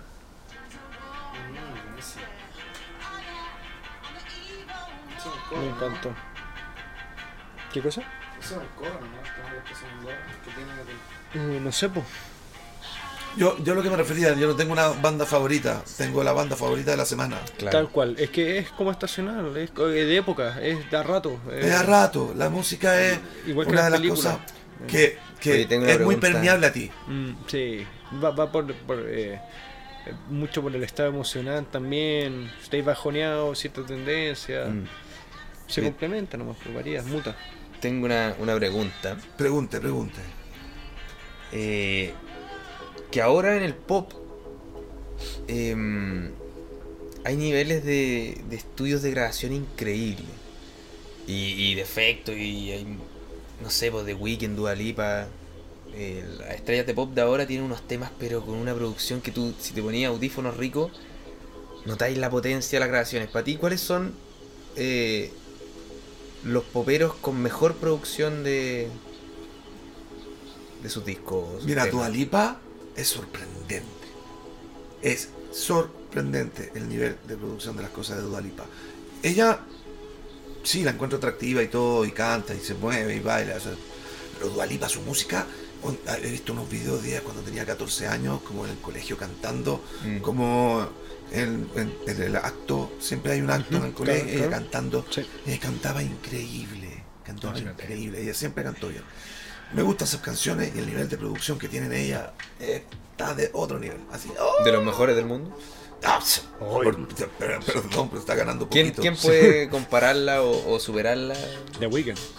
Sí, Weekend. Bruno Mars, definitivamente. The Weeknd. Yo Pero Bruno también, si Bruno tiene todos sus recursos, pero son estilos distintos. El último álbum de Bruno, oh, No wow, wow, wow, wow, wow, No, wow, wow, wow, wow, wow. Bueno. Hoy tiene un álbum que sale con un baterista que es tremendo, que se llama. ¿Cómo se llama este baterista? Ah, lamento ocupar el teléfono, no quiero. Eh, sí, no, no, no. los nombres. Bueno, tra- trabaja con. Eh, en un disco como medio setentero y tiene un video y una canción, pero es que Bruno, oye, te volví a amar. Es un crack. Es bueno. Un crack. Yo pude comprar entradas ahora, pues para The Weekend. O sea, en octubre, en verdad, pero ya compré las entradas. Así que no. Va a sacar no un segundo, No me lo pierdo. Ya sacó, sí. Sacó el va a ser antes ese día. ¿Ah, serio? Siempre los tiran antes. Em, Esa es, ¿Esta es? esa es. ah, pero esta es típica. Ah, entonces sí lo escucho. O sea, se hizo típica al tiro por lo menos. Porque Claro. Un, un clásico instantáneo. Instantáneo. TikTok. Clásico Pues sí, instantáneo. esto podría ser del 2000. La cagó. Podría ser como el 2000 y, y, y Y llevar del- 20 y años del sonando. 85 también. También, también. Oye, sí, pero esto es nuevo en verdad. Muy Yo siento que es del 2002. No, esto tiene como del 2020, si es nueva esta canción.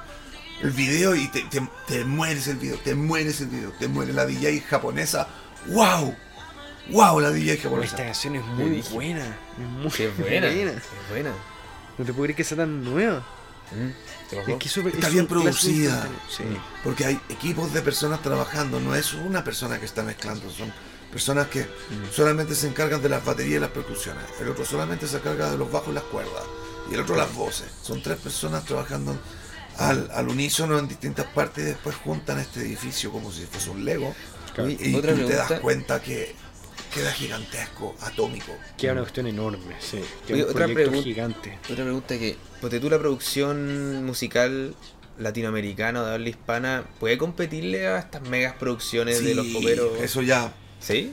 Eso fue hace años que no podíamos competir. Ahora, como te digo, cualquier niño con creatividad, un computador y una tarjeta de sonido decente Mm. en su estacionamiento. Bueno, te lo que hace hace- ¿De, de- qué disco. año tú notaste, por lo menos acá en Chile, que dijiste ya? Ahora sí se nota que, que ha incrementado en el fondo el- el- el- la gente que está produciendo, que quiere La producir. piratería. ¿Ya? La piratería. Claro. La piratería ayudó un montón a formar Claro. toda una generación de nuevos ingenieros en sonido, autodidactas en sus casas. Piratería. Cualquier cosa que termine en torrent. Sí, bueno, los torrents, sí. Claro. No, no, no, quiero comentar, no, yo no he ocupado torrent, no sé lo que Sí, no, torrent, cambió la vida en verdad. Eso ayudó Bueno, mucho, verdad, mucho, mucho, mucho a la industria, a la de difícil, del pues. compositor casero, porque hay mucha gente que tiene muchísimo talento. Lo que pasa Claro. es que tiene que parar la olla de otra manera, no puede dedicarse 100% a hacer esto a tiempo completo, pero hay personas que son dedicadas, que dedicaron 10 años, 15 años de su vida a aprender a tocar piano. Claro. No tocan, pero es que así, Extraordinario. ¡pau! Claro. Claro. tocan como y, y se han dedicado toda su vida a hacer eso entonces pero tienen que trabajar en otra cosa muchas veces porque eh, Mm. Claro, como hay no, poco mercado de hay, hay poco mercado se hacen pocas películas y las películas que se hacen normalmente siempre eh, te la va a hacer un amigo Es que sí, pues es muy de te la va a hacer un amigo es como que carajo pero si hay mercado pero a veces el presupuesto no, no ayuda Sí, es verdad. pero pero igual así se hacen producciones Sí, sí, no, sí, sí. sí. No, no es que hemos dejado de hacer, de hecho tenemos una industria andando. Yo creo Se que- están haciendo un montón de postproducciones de Netflix y de Amazon acá en, en Atómica, acá en Atómica, están haciendo mucha postproducción de, de series de Netflix y de Amazon. Claro. O sea, postproducción todo, el color, el sonidito, es una buena, pega. buena, buena pega. Para mí la parte, no, no sé si más dura, pero de las más difíciles es la postproducción, o sea, la corrección de color, tratamiento del sonido, Yo mismo tengo la montaje. suerte de trabajar con uno de los mejores de corrección de color. Se llama Nicolai Vieta y es director de fotografía. Te mando un saludo, Nicolai Vieta, si me estás mirando. Andar el salud. ¿Y qué tal él? Seco. Seco. Nada más que decir. Punto. ¿Y cuántas veces he trabajado con él? ¿Hay podido- Desde el 2006 que trabajo con él. Ya. ¿Trabajó en, en, trabajó en Mirachman? Él trabajó en. Ya. Como, porque en Kiltron no, él, no, él no, no fue director de fotografía de Kiltron, pero fue director de fotografía de Mirachman y de David, todas las empezaron. Y yo todas, por eso nos conocimos y hicimos Claro, amigos. sí, pues. Claro. Eventualmente ahí fueron trabajando juntos. Interesante. Otro otro compañero más que te haya pasado como que te haya ¿qué- acompañado en la carrera. Estamos hablando de un- ¿Qué tal que ahora. fui al baño? Sí, Estamos- sí, por compañero- supuesto. Tengo a mi amigo Daniel Malvenda. ¿Mm? Eh, él es un tremendo compositor. Daniel Malvenda es el hijo de Eric Malvenda de los Iyapu, ¿Mm? que era Mm. el vocalista, eh, percusionista que falleció lamentablemente. Y él es polinstrumentista. Él toca charango, cuatro guitarras, guitarra acústica, guitarra eléctrica, bajo, contrabajo. Cuerdas Lo- todas. Pásale la cuerda que quieras y la, la sabe tocar. Y a veces te sale con cosas como con flautas. Oh, sí. Pero ¿cómo no sientes una quena? Una quena suena así.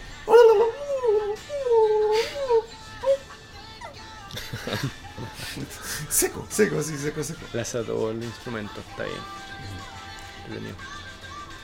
No, es un tremendo bajista, y tremendo guitarrista. He trabajado con él al menos en 10 películas.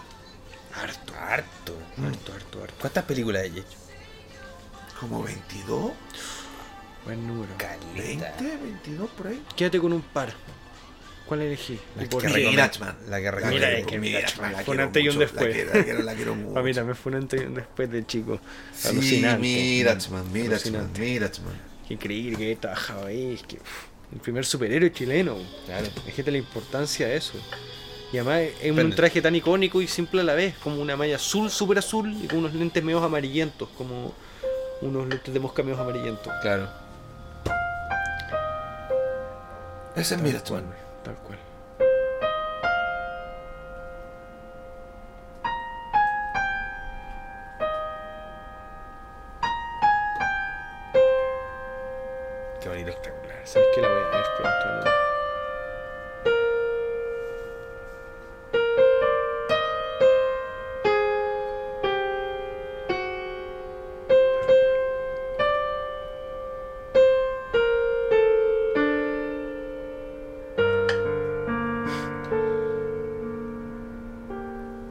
personaje feliz. Sí, No, no, para nada. Para no, sí, me nada. acuerdo que no era, no era un alegre. No era... ¿Qué hacía ahí? Cerrón no hacía un personaje Algo feliz. como un De 4 hecho- menor, un 5 menor, un 1. Eso como ecuaciones. A ver. A ver.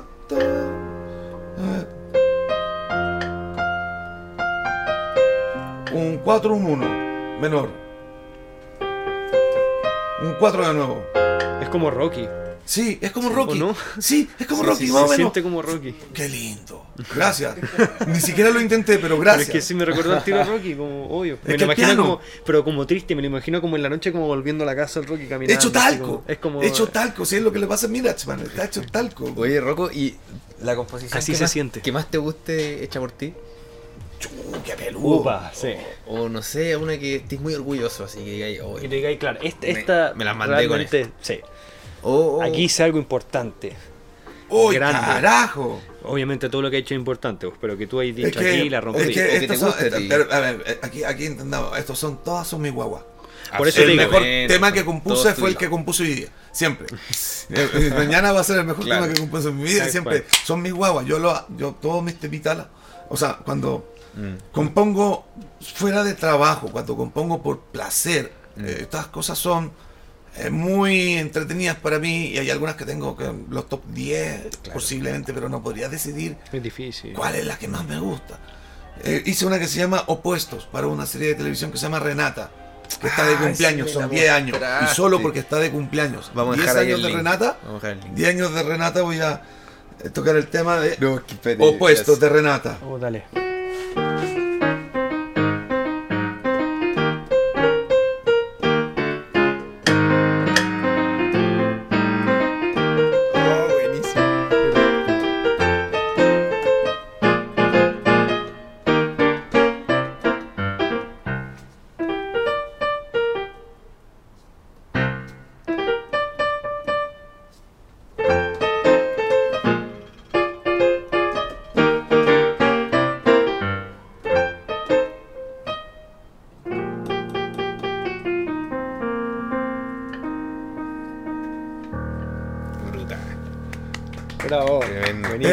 Para un dibujo animado. Y como era el, Espectacular. el- sí, po, y que tiene un, un amigo imaginario. Sí, ¿no? el imagi- mi mi amigo imaginario amari- eh, verde que dice: Por los catetos de un triángulo rectángulo, estás potencialmente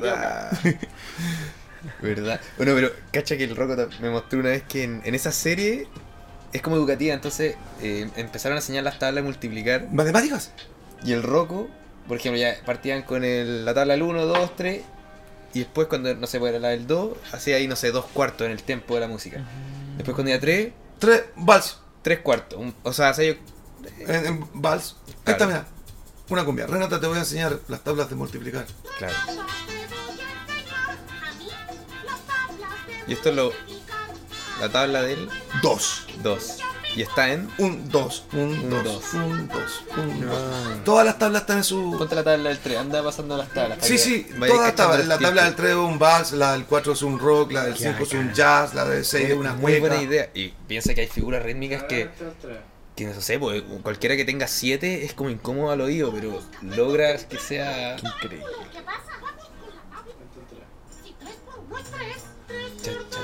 2, 3, 1, 2, 3, 1, 2, 3. La tabla del 3. Oh, Siete. qué genialidad. Vamos a la tabla... Bueno, el 4, 4 cuartos. 3, 4, 5, Ahí lo 6, dice. 7. Sí. No hay copyright si ponemos, proyectamos la imagen. No, ponga de- lo de que Renata. quiera, ponga lo que quiera. Genial, genial. Buenísimo. Mira la del 5. No es cinco. ¿Cinco cuartos? 5 cuartos. Claro. ¿Eh? Mira los ritmos. muy bien, eh. Ojo. Y medio Un yaceado. jazz. Sí, es un- como un un jazz, poquito, es como un un jazz. poquito. 5 por 1, 5. 5 por 2, 10.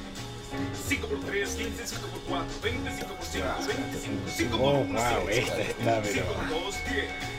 5 por 3, 15. 5 por 4, 20. 5 por 5, 25. 5 por 6, 30. Esta, esta animación 7, 30. Eh, hacía ahí la música primero, antes de la música animación. primero. La música ya animaba sobre el Ellos tema. animan sobre la música, ¿cachai? Ah, sorry. Eso es igual importante, 5 por ¿cachai? 7, 35. 5 por 8, 40. 5 por 9, 45. 5 por brutal. 10, 50. 5, 10, 15, 20, 25, 30. Para los niños que se aprendan las tablas. Voy a escuchar la canción y apréndete las tablas. Déjate. Muy Ni te calentís la cabeza, no estudies nada. Escúchate la canción y te aprendiste la tabla. Chao. Uy, pero espérate, ¿en qué quedamos con tu canción más. que te sentías más orgulloso? ¿O no, no lograste decidir? Mira, Lo es que yo hago como música de, de, de cine eh, cuando trabajo, pero también hago composiciones que son Para ti? Personal. personales. Y no puedo decidir entre ellas porque las amo a todas. No, no, no quiero ser sonar ni siquiera eh, eh, mezquino. No, pero te entiendo, tampoco queréis como eh, desmerecer, eh, porque cuando de- priorizáis una, evidentemente no estáis eligiendo a las otras, pues entonces eso es lo que sé, como que- O sea, yo he compuesto de todo. por igual, De todo. Cosas en piano, cosas en flautas, cosas en orquesta completa, cosas en sintetizadores. Bases de rap. Bases de rap, trap, hip hop. Ya exploré todos los estilos. Fui para allá y volví. Y no tengo ningún tipo de tabú con los estilos. No Mm. tengo ningún tipo de tabú con combinar cosas. sin miedo, Sin miedo, ningún tipo de miedo. Mm. Eh, esta es la clave. sí, y, y- y ahora he adquirido algo que la experiencia me dio. Ya no tengo que parecer. Antes siempre decía, oh, me parezco a tal cosa. o Claro. tal vez me parezco a tal otra. Siempre sentía que me parecía a algo. Mm. como que sentía que mi trabajo estaba muy basado en algunos autores que me gustaban y yo me parecían mucho sus composiciones y en algún momento perdí esa sensación. Ahora siento que mi música es mi música. Mm. E- Eso es muy importante, como porque va más allá de la originalidad misma, va más, va más allá de la originalidad misma, va más como em, como a uno sabe cuando está haciendo algo que evidentemente es algo creativo, pero la inspiración es Mm. más allá que solo inspiración, sino que se transforma un poco más como uno cacha, por ejemplo, cuando estáis creando y uno dice, no, ya, esto está demasiado parecido incluso a la te- referencia. Te, das po". cuenta, claro. Entonces, eh, yo creo que cuando llegáis al punto de decir ya como, evidentemente lo que yo estoy creando es mío y Mm. evidentemente todo está inspirado en algo a la larga, como que hoy todo lo que eh, uno No está de creando nada. de, base, como son sonidos que uno ya escuchó, está bien. Claro. Pero tener esa originalidad yo creo que es súper difícil, por lo menos a mí nunca me ha pasado. Yo siempre que grabo algo, lo grabo inspirado en alguna película que vi, veo algo y digo ya. Esto es. El tubo. Claro. Esta es la película que hay que hacer, como este es el estilo por lo menos, pero ese el estilo es lo que le quita la originalidad al final a ti mismo, como ese estilo que uno dice así se tiene que hacer, es eso mismo al final lo que lo que lo aleja de, de la autenticidad en el fondo. Entonces. Es también buscar un equilibrio, siempre tener referencias, inspiraciones, pero hacerlo tuyo. Claro. hacerlo tuyo y que se sienta tuyo. Yo creo que eso también es lo importante. Yo por lo menos no lo he sentido así. Entonces encuentro notable que, lo, que durante el proceso hayáis podido sentir eso a la larga. Como, Mira. el, el- el- como alejarte de las referencias, pero a la vez... eh, O sea, encontrar tu propia música, eh, Mm. perderle el prejuicio a algo que parece a otra cosa. Claro. Todo se va a parecer a otra cosa desde Ta- Mozart. eso es lo que digo. ya no hay forma de volver atrás todas las ecuaciones que existen. Todo ya está hecho. Está, todo está hecho. Siempre te vas a parecer a algo. Eh, aquí, donde viene la parte importante? Donde tú sientas que eres honesto con tu propia música. Ahí viene Eso. el, el- el lugar donde creo eso que, es lo peludo. que- que- Porque si no, no podría componer nada nunca. Mm. Claro. A Esto se parece a esto. Esto se parece a esto a otro. Siempre se parece pare- algo, Sí, algo se va a parecer algo. eh. ¿Y cuál es el secreto para hacer una buena composición?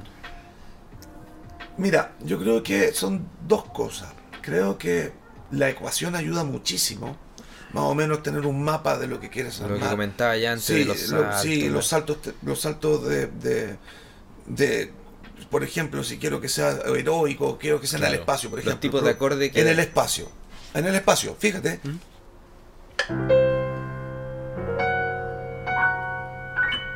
Claro, Perfecto. esos saltos. El espacio, punto, es el espacio. Una nave espacial.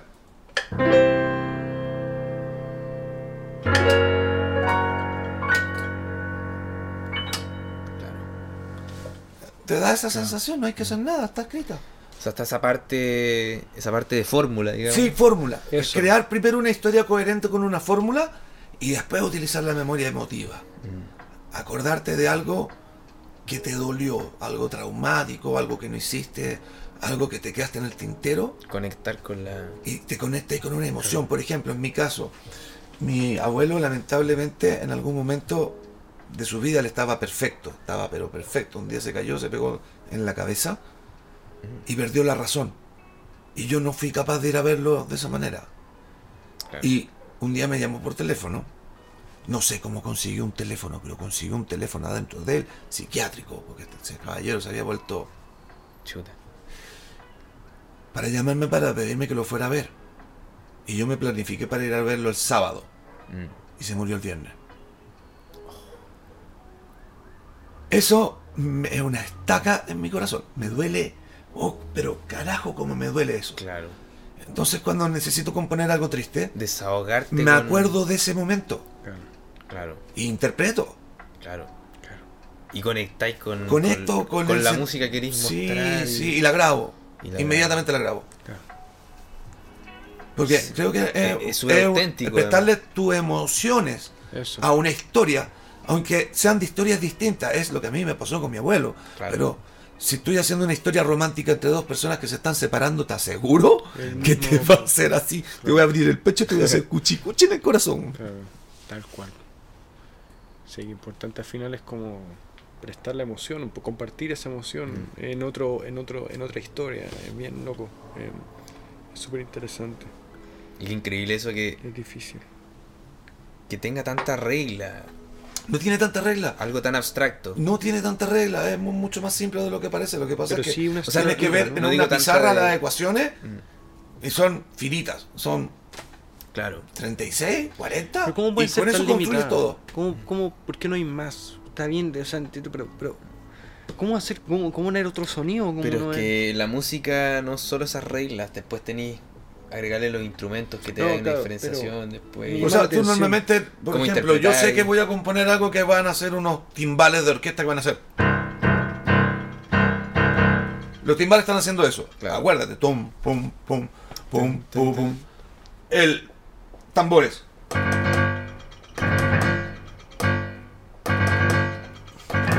Entonces estamos pum, pum, pum, pa, pa, pa, pa, pam, pum, pum, pum, pum, pa, pa, pa, pa, pam, pum, pum, pum, pum, pum, pum, pum. Claro. Y sobre eso empiezo a montar, empiezo a construir cosas, edificios. Construyo edificios. Pattern, puro fórmula, fórmula, fórmula, fórmula, fórmula. Y contando, narrando, contándote algo. Pero lo- aquí lo importante siempre es el sentimiento de lo que estás haciendo. Claro. El resto siempre va a ser matemática, no hay forma de evitarlo, es matemática, es Claro. prácticamente la carrera más parecida a la arquitectura. Mm, Hacemos lo mismo, creamos edificios. Si tú ves una partitura es un edificio. Que loco ese contraste entre Sí, ser tan eh, abstracto pero que tenga tanta vez tan regla cuadrado en ese cuadrada. sentido, claro. Eh, Qué, qué, qué loco. es la cagada. Qué loco, sí, porque la gente pensaría que son cosas súper relajadas. Bueno, yo lo aprendí un poco en cine, o sea, tú para hacer Mm. cine tenés que ser súper cuadrado de por sí, porque es un proceso. Mm. Está bien, la parte creativa, eh, está bien, el proceso del guion, pero eh, hay el, el, el rodaje, el, el- el- el- el- la parte Claro. dura, eh, tenéis que ser organizado, tenéis que ser cuadrado, los Mm. horarios y que apurte que el plano y que está fijo, que ahí, Claro. ahí no hay tiempo como para Claro, perderse. estáis pagando el Mm. tiempo. No, no hay tiempo para amateur. Claro. No, po, No, no hay tiempo para matar. Ahí vais a hacer eso nomás y tenéis tiempo contado y hay plata entre medio Mm. y, y no, y no va por ti generalmente, o en el mejor de los casos puede ir por ti, pero en promedio no va a ir por ti, entonces Mm. alguien más te lleva el tiempo. No hay espacio para eso. No hay espacio. Mira, Mm. yo creo que tenemos la suerte de tener computadores con un montón de memoria RAM, discos duros sólidos y programas pirata. Tenemos una generación de músicos increíbles que están en camino. Son increíbles. Hay mucho un talento. niñito en su casa con su notebook, con un tecladito de este porte, de AliExpress, de 50 dólares. Y Fruity Loop, creo que no, no es Fruity, es FL Studio. FL Studio. Hacen maravilla. Hacen Mm. maravilla en su casa. Así, un niñito y, y a punta de tutorial. Tenemos Sí, una, pues, una nueva raza de músicos. Que absolutamente. solamente hay que tenerle un poco de paciencia. Nos van a sorprender. Qué interesante eso. ¿eh? Sí. Porque al final, YouTube.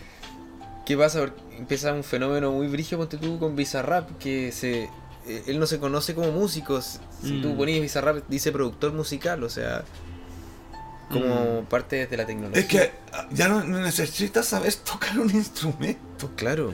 Ya no necesitas con un mouse y un teclado y un Claro. poco de matemática. ¡Pah! Canciones. Todos los días, 10 canciones. Mm. Ah, ¿Cómo vaya a hacer 100 canciones en un mes? Mil canciones en, en 6 meses. ¿Cómo no le voy a apuntar a una? Claro. Claro. No, y caché Porque que- la hacen y hacen y hacen y hacen y hacen y hacen. Y cada vez que lo hacen, están tirando un combo como de Kung Fu, de nuevo. Un Claro. golpe de Kung Fu, están haciendo lo mismo. en el clavo. una tras No otra, tras otra, tras, tras- tras- tras- se van a, van a ser maestros, van a ser perfectamente cómo autotunearse, cómo cortarse, Perfecto. cómo editarse, cómo colocarse maquillaje, cómo co- comprimirse, cómo hacer una imagen estéreo, y así se podría seguir mm, hablando de un montón de, Claro. de cosas que pueden hacer, pero lo pueden hacer De con un programa pirata en su casa, con un tecladito de 50 mil pesos y un micrófono de 17. Sí. Nos salvan. Y eso pasa. Ahora Y está facilidad. excelente. Mm, Está bien, pues. No, está excelente. Está muy bien, de hecho. Está muy bien, obvio. Es importante eso. Que existe el acceso al final, pues, ¿cachai? Como a, a poder Por crear. fin, por fin, Por porque fin. siempre fue carísimo. Es caro. Cualquier Sí, es cosa que querías hacer con audio era carísima. Mm. Ahora, por fin, tienes el acceso. Si no, Todo, YouTube. lo único que todo. necesitas es tener las ganas, el tiempo, la creatividad y la disciplina. Y podías hacer un disco increíble en tu Mm. casa. Tal cual. Sí, es verdad. Hacerse un home studio ahora. Lo que hablamos antes, incluso en Sí. pandemia comentó mucho eso, de la gente en sus Sí, casas creó este tipo de set, micrófono, este, eh, tu- el micrófono que estás usando tú costó 16 lucas. imagínate. Pero sigue una siendo, sigue siendo un micrófono copiado de un micrófono bueno. Es una copia Ah, claro, china de claro, un micrófono claro. bueno. O sea, perdón. Obvio. Ese micrófono que tú tienes de, de verdad, el de verdad, que se parece a ese. Nah, claro, puede costar. Un Newman, parece que es un Newman 57. Mm. ¿Cuántas parece? No sé. Ah, pero te copiaron un buen micrófono. Los chinos Claro. copiaron un buen micrófono. Lo, lo hicieron como chinos, pero muy económico. Pero, buen precio. mira, mira cómo se escucha. Cumple, Cumple. cumple Pero absolutamente. mira ¿Se cómo se escucha escucha. Claro, si, no, no- si pretendí estar en cosas mucho más profesionales, que evidentemente ese micrófono es mejor. Claro, el que tiene el No, roco para lo que este, está es este brutal. micrófono. Se habrán dado cuenta que suena mucho. Este micrófono suena mucho, mucho, mucho mejor. que Claro, como te es de radio. En un universo donde los micrófonos... Perdón, un poco más atrás. En un universo donde los micrófonos son buenos, este es un campeón. Sí, que no, este micrófono está- pasito. Suena como saturado. Wow, sí, wow, me acabo de dar cuenta de la diferencia. Ahora sí, que se notó fuerte. Es que tenéis que hablar despacito en el micrófono. Si vas a hacer ese tipo de voces profundas, se satura. No, sí. despacito. Mira la diferencia. Tú que hables lo más suavecito se va a saturar. Dejéis que te hable sobre la capitana Nalga Blanca. Entre las mujeres de fortuna que navega las Indias Orientales, ella es la más sagaz, la más inteligente, Se una escucha, auténtica perra sin miedo. Le he visto despejar una cubierta de un avión español sin pestañear. Es como si fuese el mismísimo diablo vestido de mujer. Y es lista de verdad. Él sabe cada peñasco, cada rincón de estas islas. Chicos, se escucha. Sí, se funciona súper sí, sí Ojalá se escuche igual de bien. Espectacular. para, lo que- para cuando lo los demás. La. Alucinante. Con estos audífonos se escucha muy rico. Bien. Bien, bien. Ay, ay. Eh, ¿Cómo con.? ¿En qué quedamos? Eh, llevamos dos horas en total, chiquillos. ¿Nos pegamos una despedida? Ya, pues empecemos a cerrar. Podría ser. ¿Ustedes quieran- ¿Algún temita, algo último que quieran? Lo que usted quiera, señor. Ponte algo los Griffin o. Ya, pues. Ya, eh, tu tema favorito. Alguno roco que queráis. Eso, Sí. un temita, a ver. De los Griffin, eh, colócate uno que se llama eh, Abdúcenos. Abdúcenos. Abducciones. Buena ese. Ese es el. Sí. Te me encanta, sube un poquito. Sí, sube, sube. Ahí. Bueno, nuevamente antes de que empiece con toda la canción, Claro que son sintetizadores. vamos a dejar ahí la música del rock en el, el link en la descripción. Oye, muchas gracias por invitarme, la pasaba estupendo con Increíble. ustedes. Oye, pero tremendo capítulo. Quedamos No, pero, cortísimos, señores, pero- por favor, que yo estoy súper agradecido que me hayan invitado. Me ha pasado increíble, gracias, me pusieron un piano, yo no venía a tocar, pero No, muchas gracias. Fue clave, Eh, no, no venía, pero, pero sí, plus. sí toco, toco, sí toco. Sí toco. Lo he Eh. Sí. No, eh, estuvo bueno, estuvo, Estuvo, interesante, estuvo muy estuvo buena la interesante todas las conversaciones, tuvimos un montón de temas. Bueno, y como comentábamos en el break que eh, nos fuimos por muchas ramas, Uf, pero porque cuánta cantidad la ansiedad de hablar Sí, de sí. tantas cosas El que saber que hay tiempo, sí, eh, bueno, intentamos de comprimir lo que más Bueno, se podía, pasamos por todo, superhéroes, bueno, música obviamente, composiciones, bandas. y quedamos cortos, o sea, ojalá podáis venir de nuevo y Cuando quieran, chicos, más. simplemente me dicen, Rocco, uh, yo te digo, ¿qué? Salta, ¿qué tan alto? Y Vaya, voy, voy. No, no, Obvio que vengo. Pero, pero eso, pues vamos a empezar a cerrar el capítulo entonces, nos vamos a despedir. Muchas gracias Agustín de nuevo también por la Sí, ayuda el técnica. Oye, gracias Agustín Bravo. Seco. Sí, Sí, estuvo muy bien, muy bien acompañado la música. Así que nada, pues nos estamos viendo en el próximo capítulo. Gracias Rocco de nuevo, un placer tenerte acá y ojalá No, que estés de nuevo. Eso, los vamos a dejar ahora con la música de fondo. Que estén bien. Chao, chao.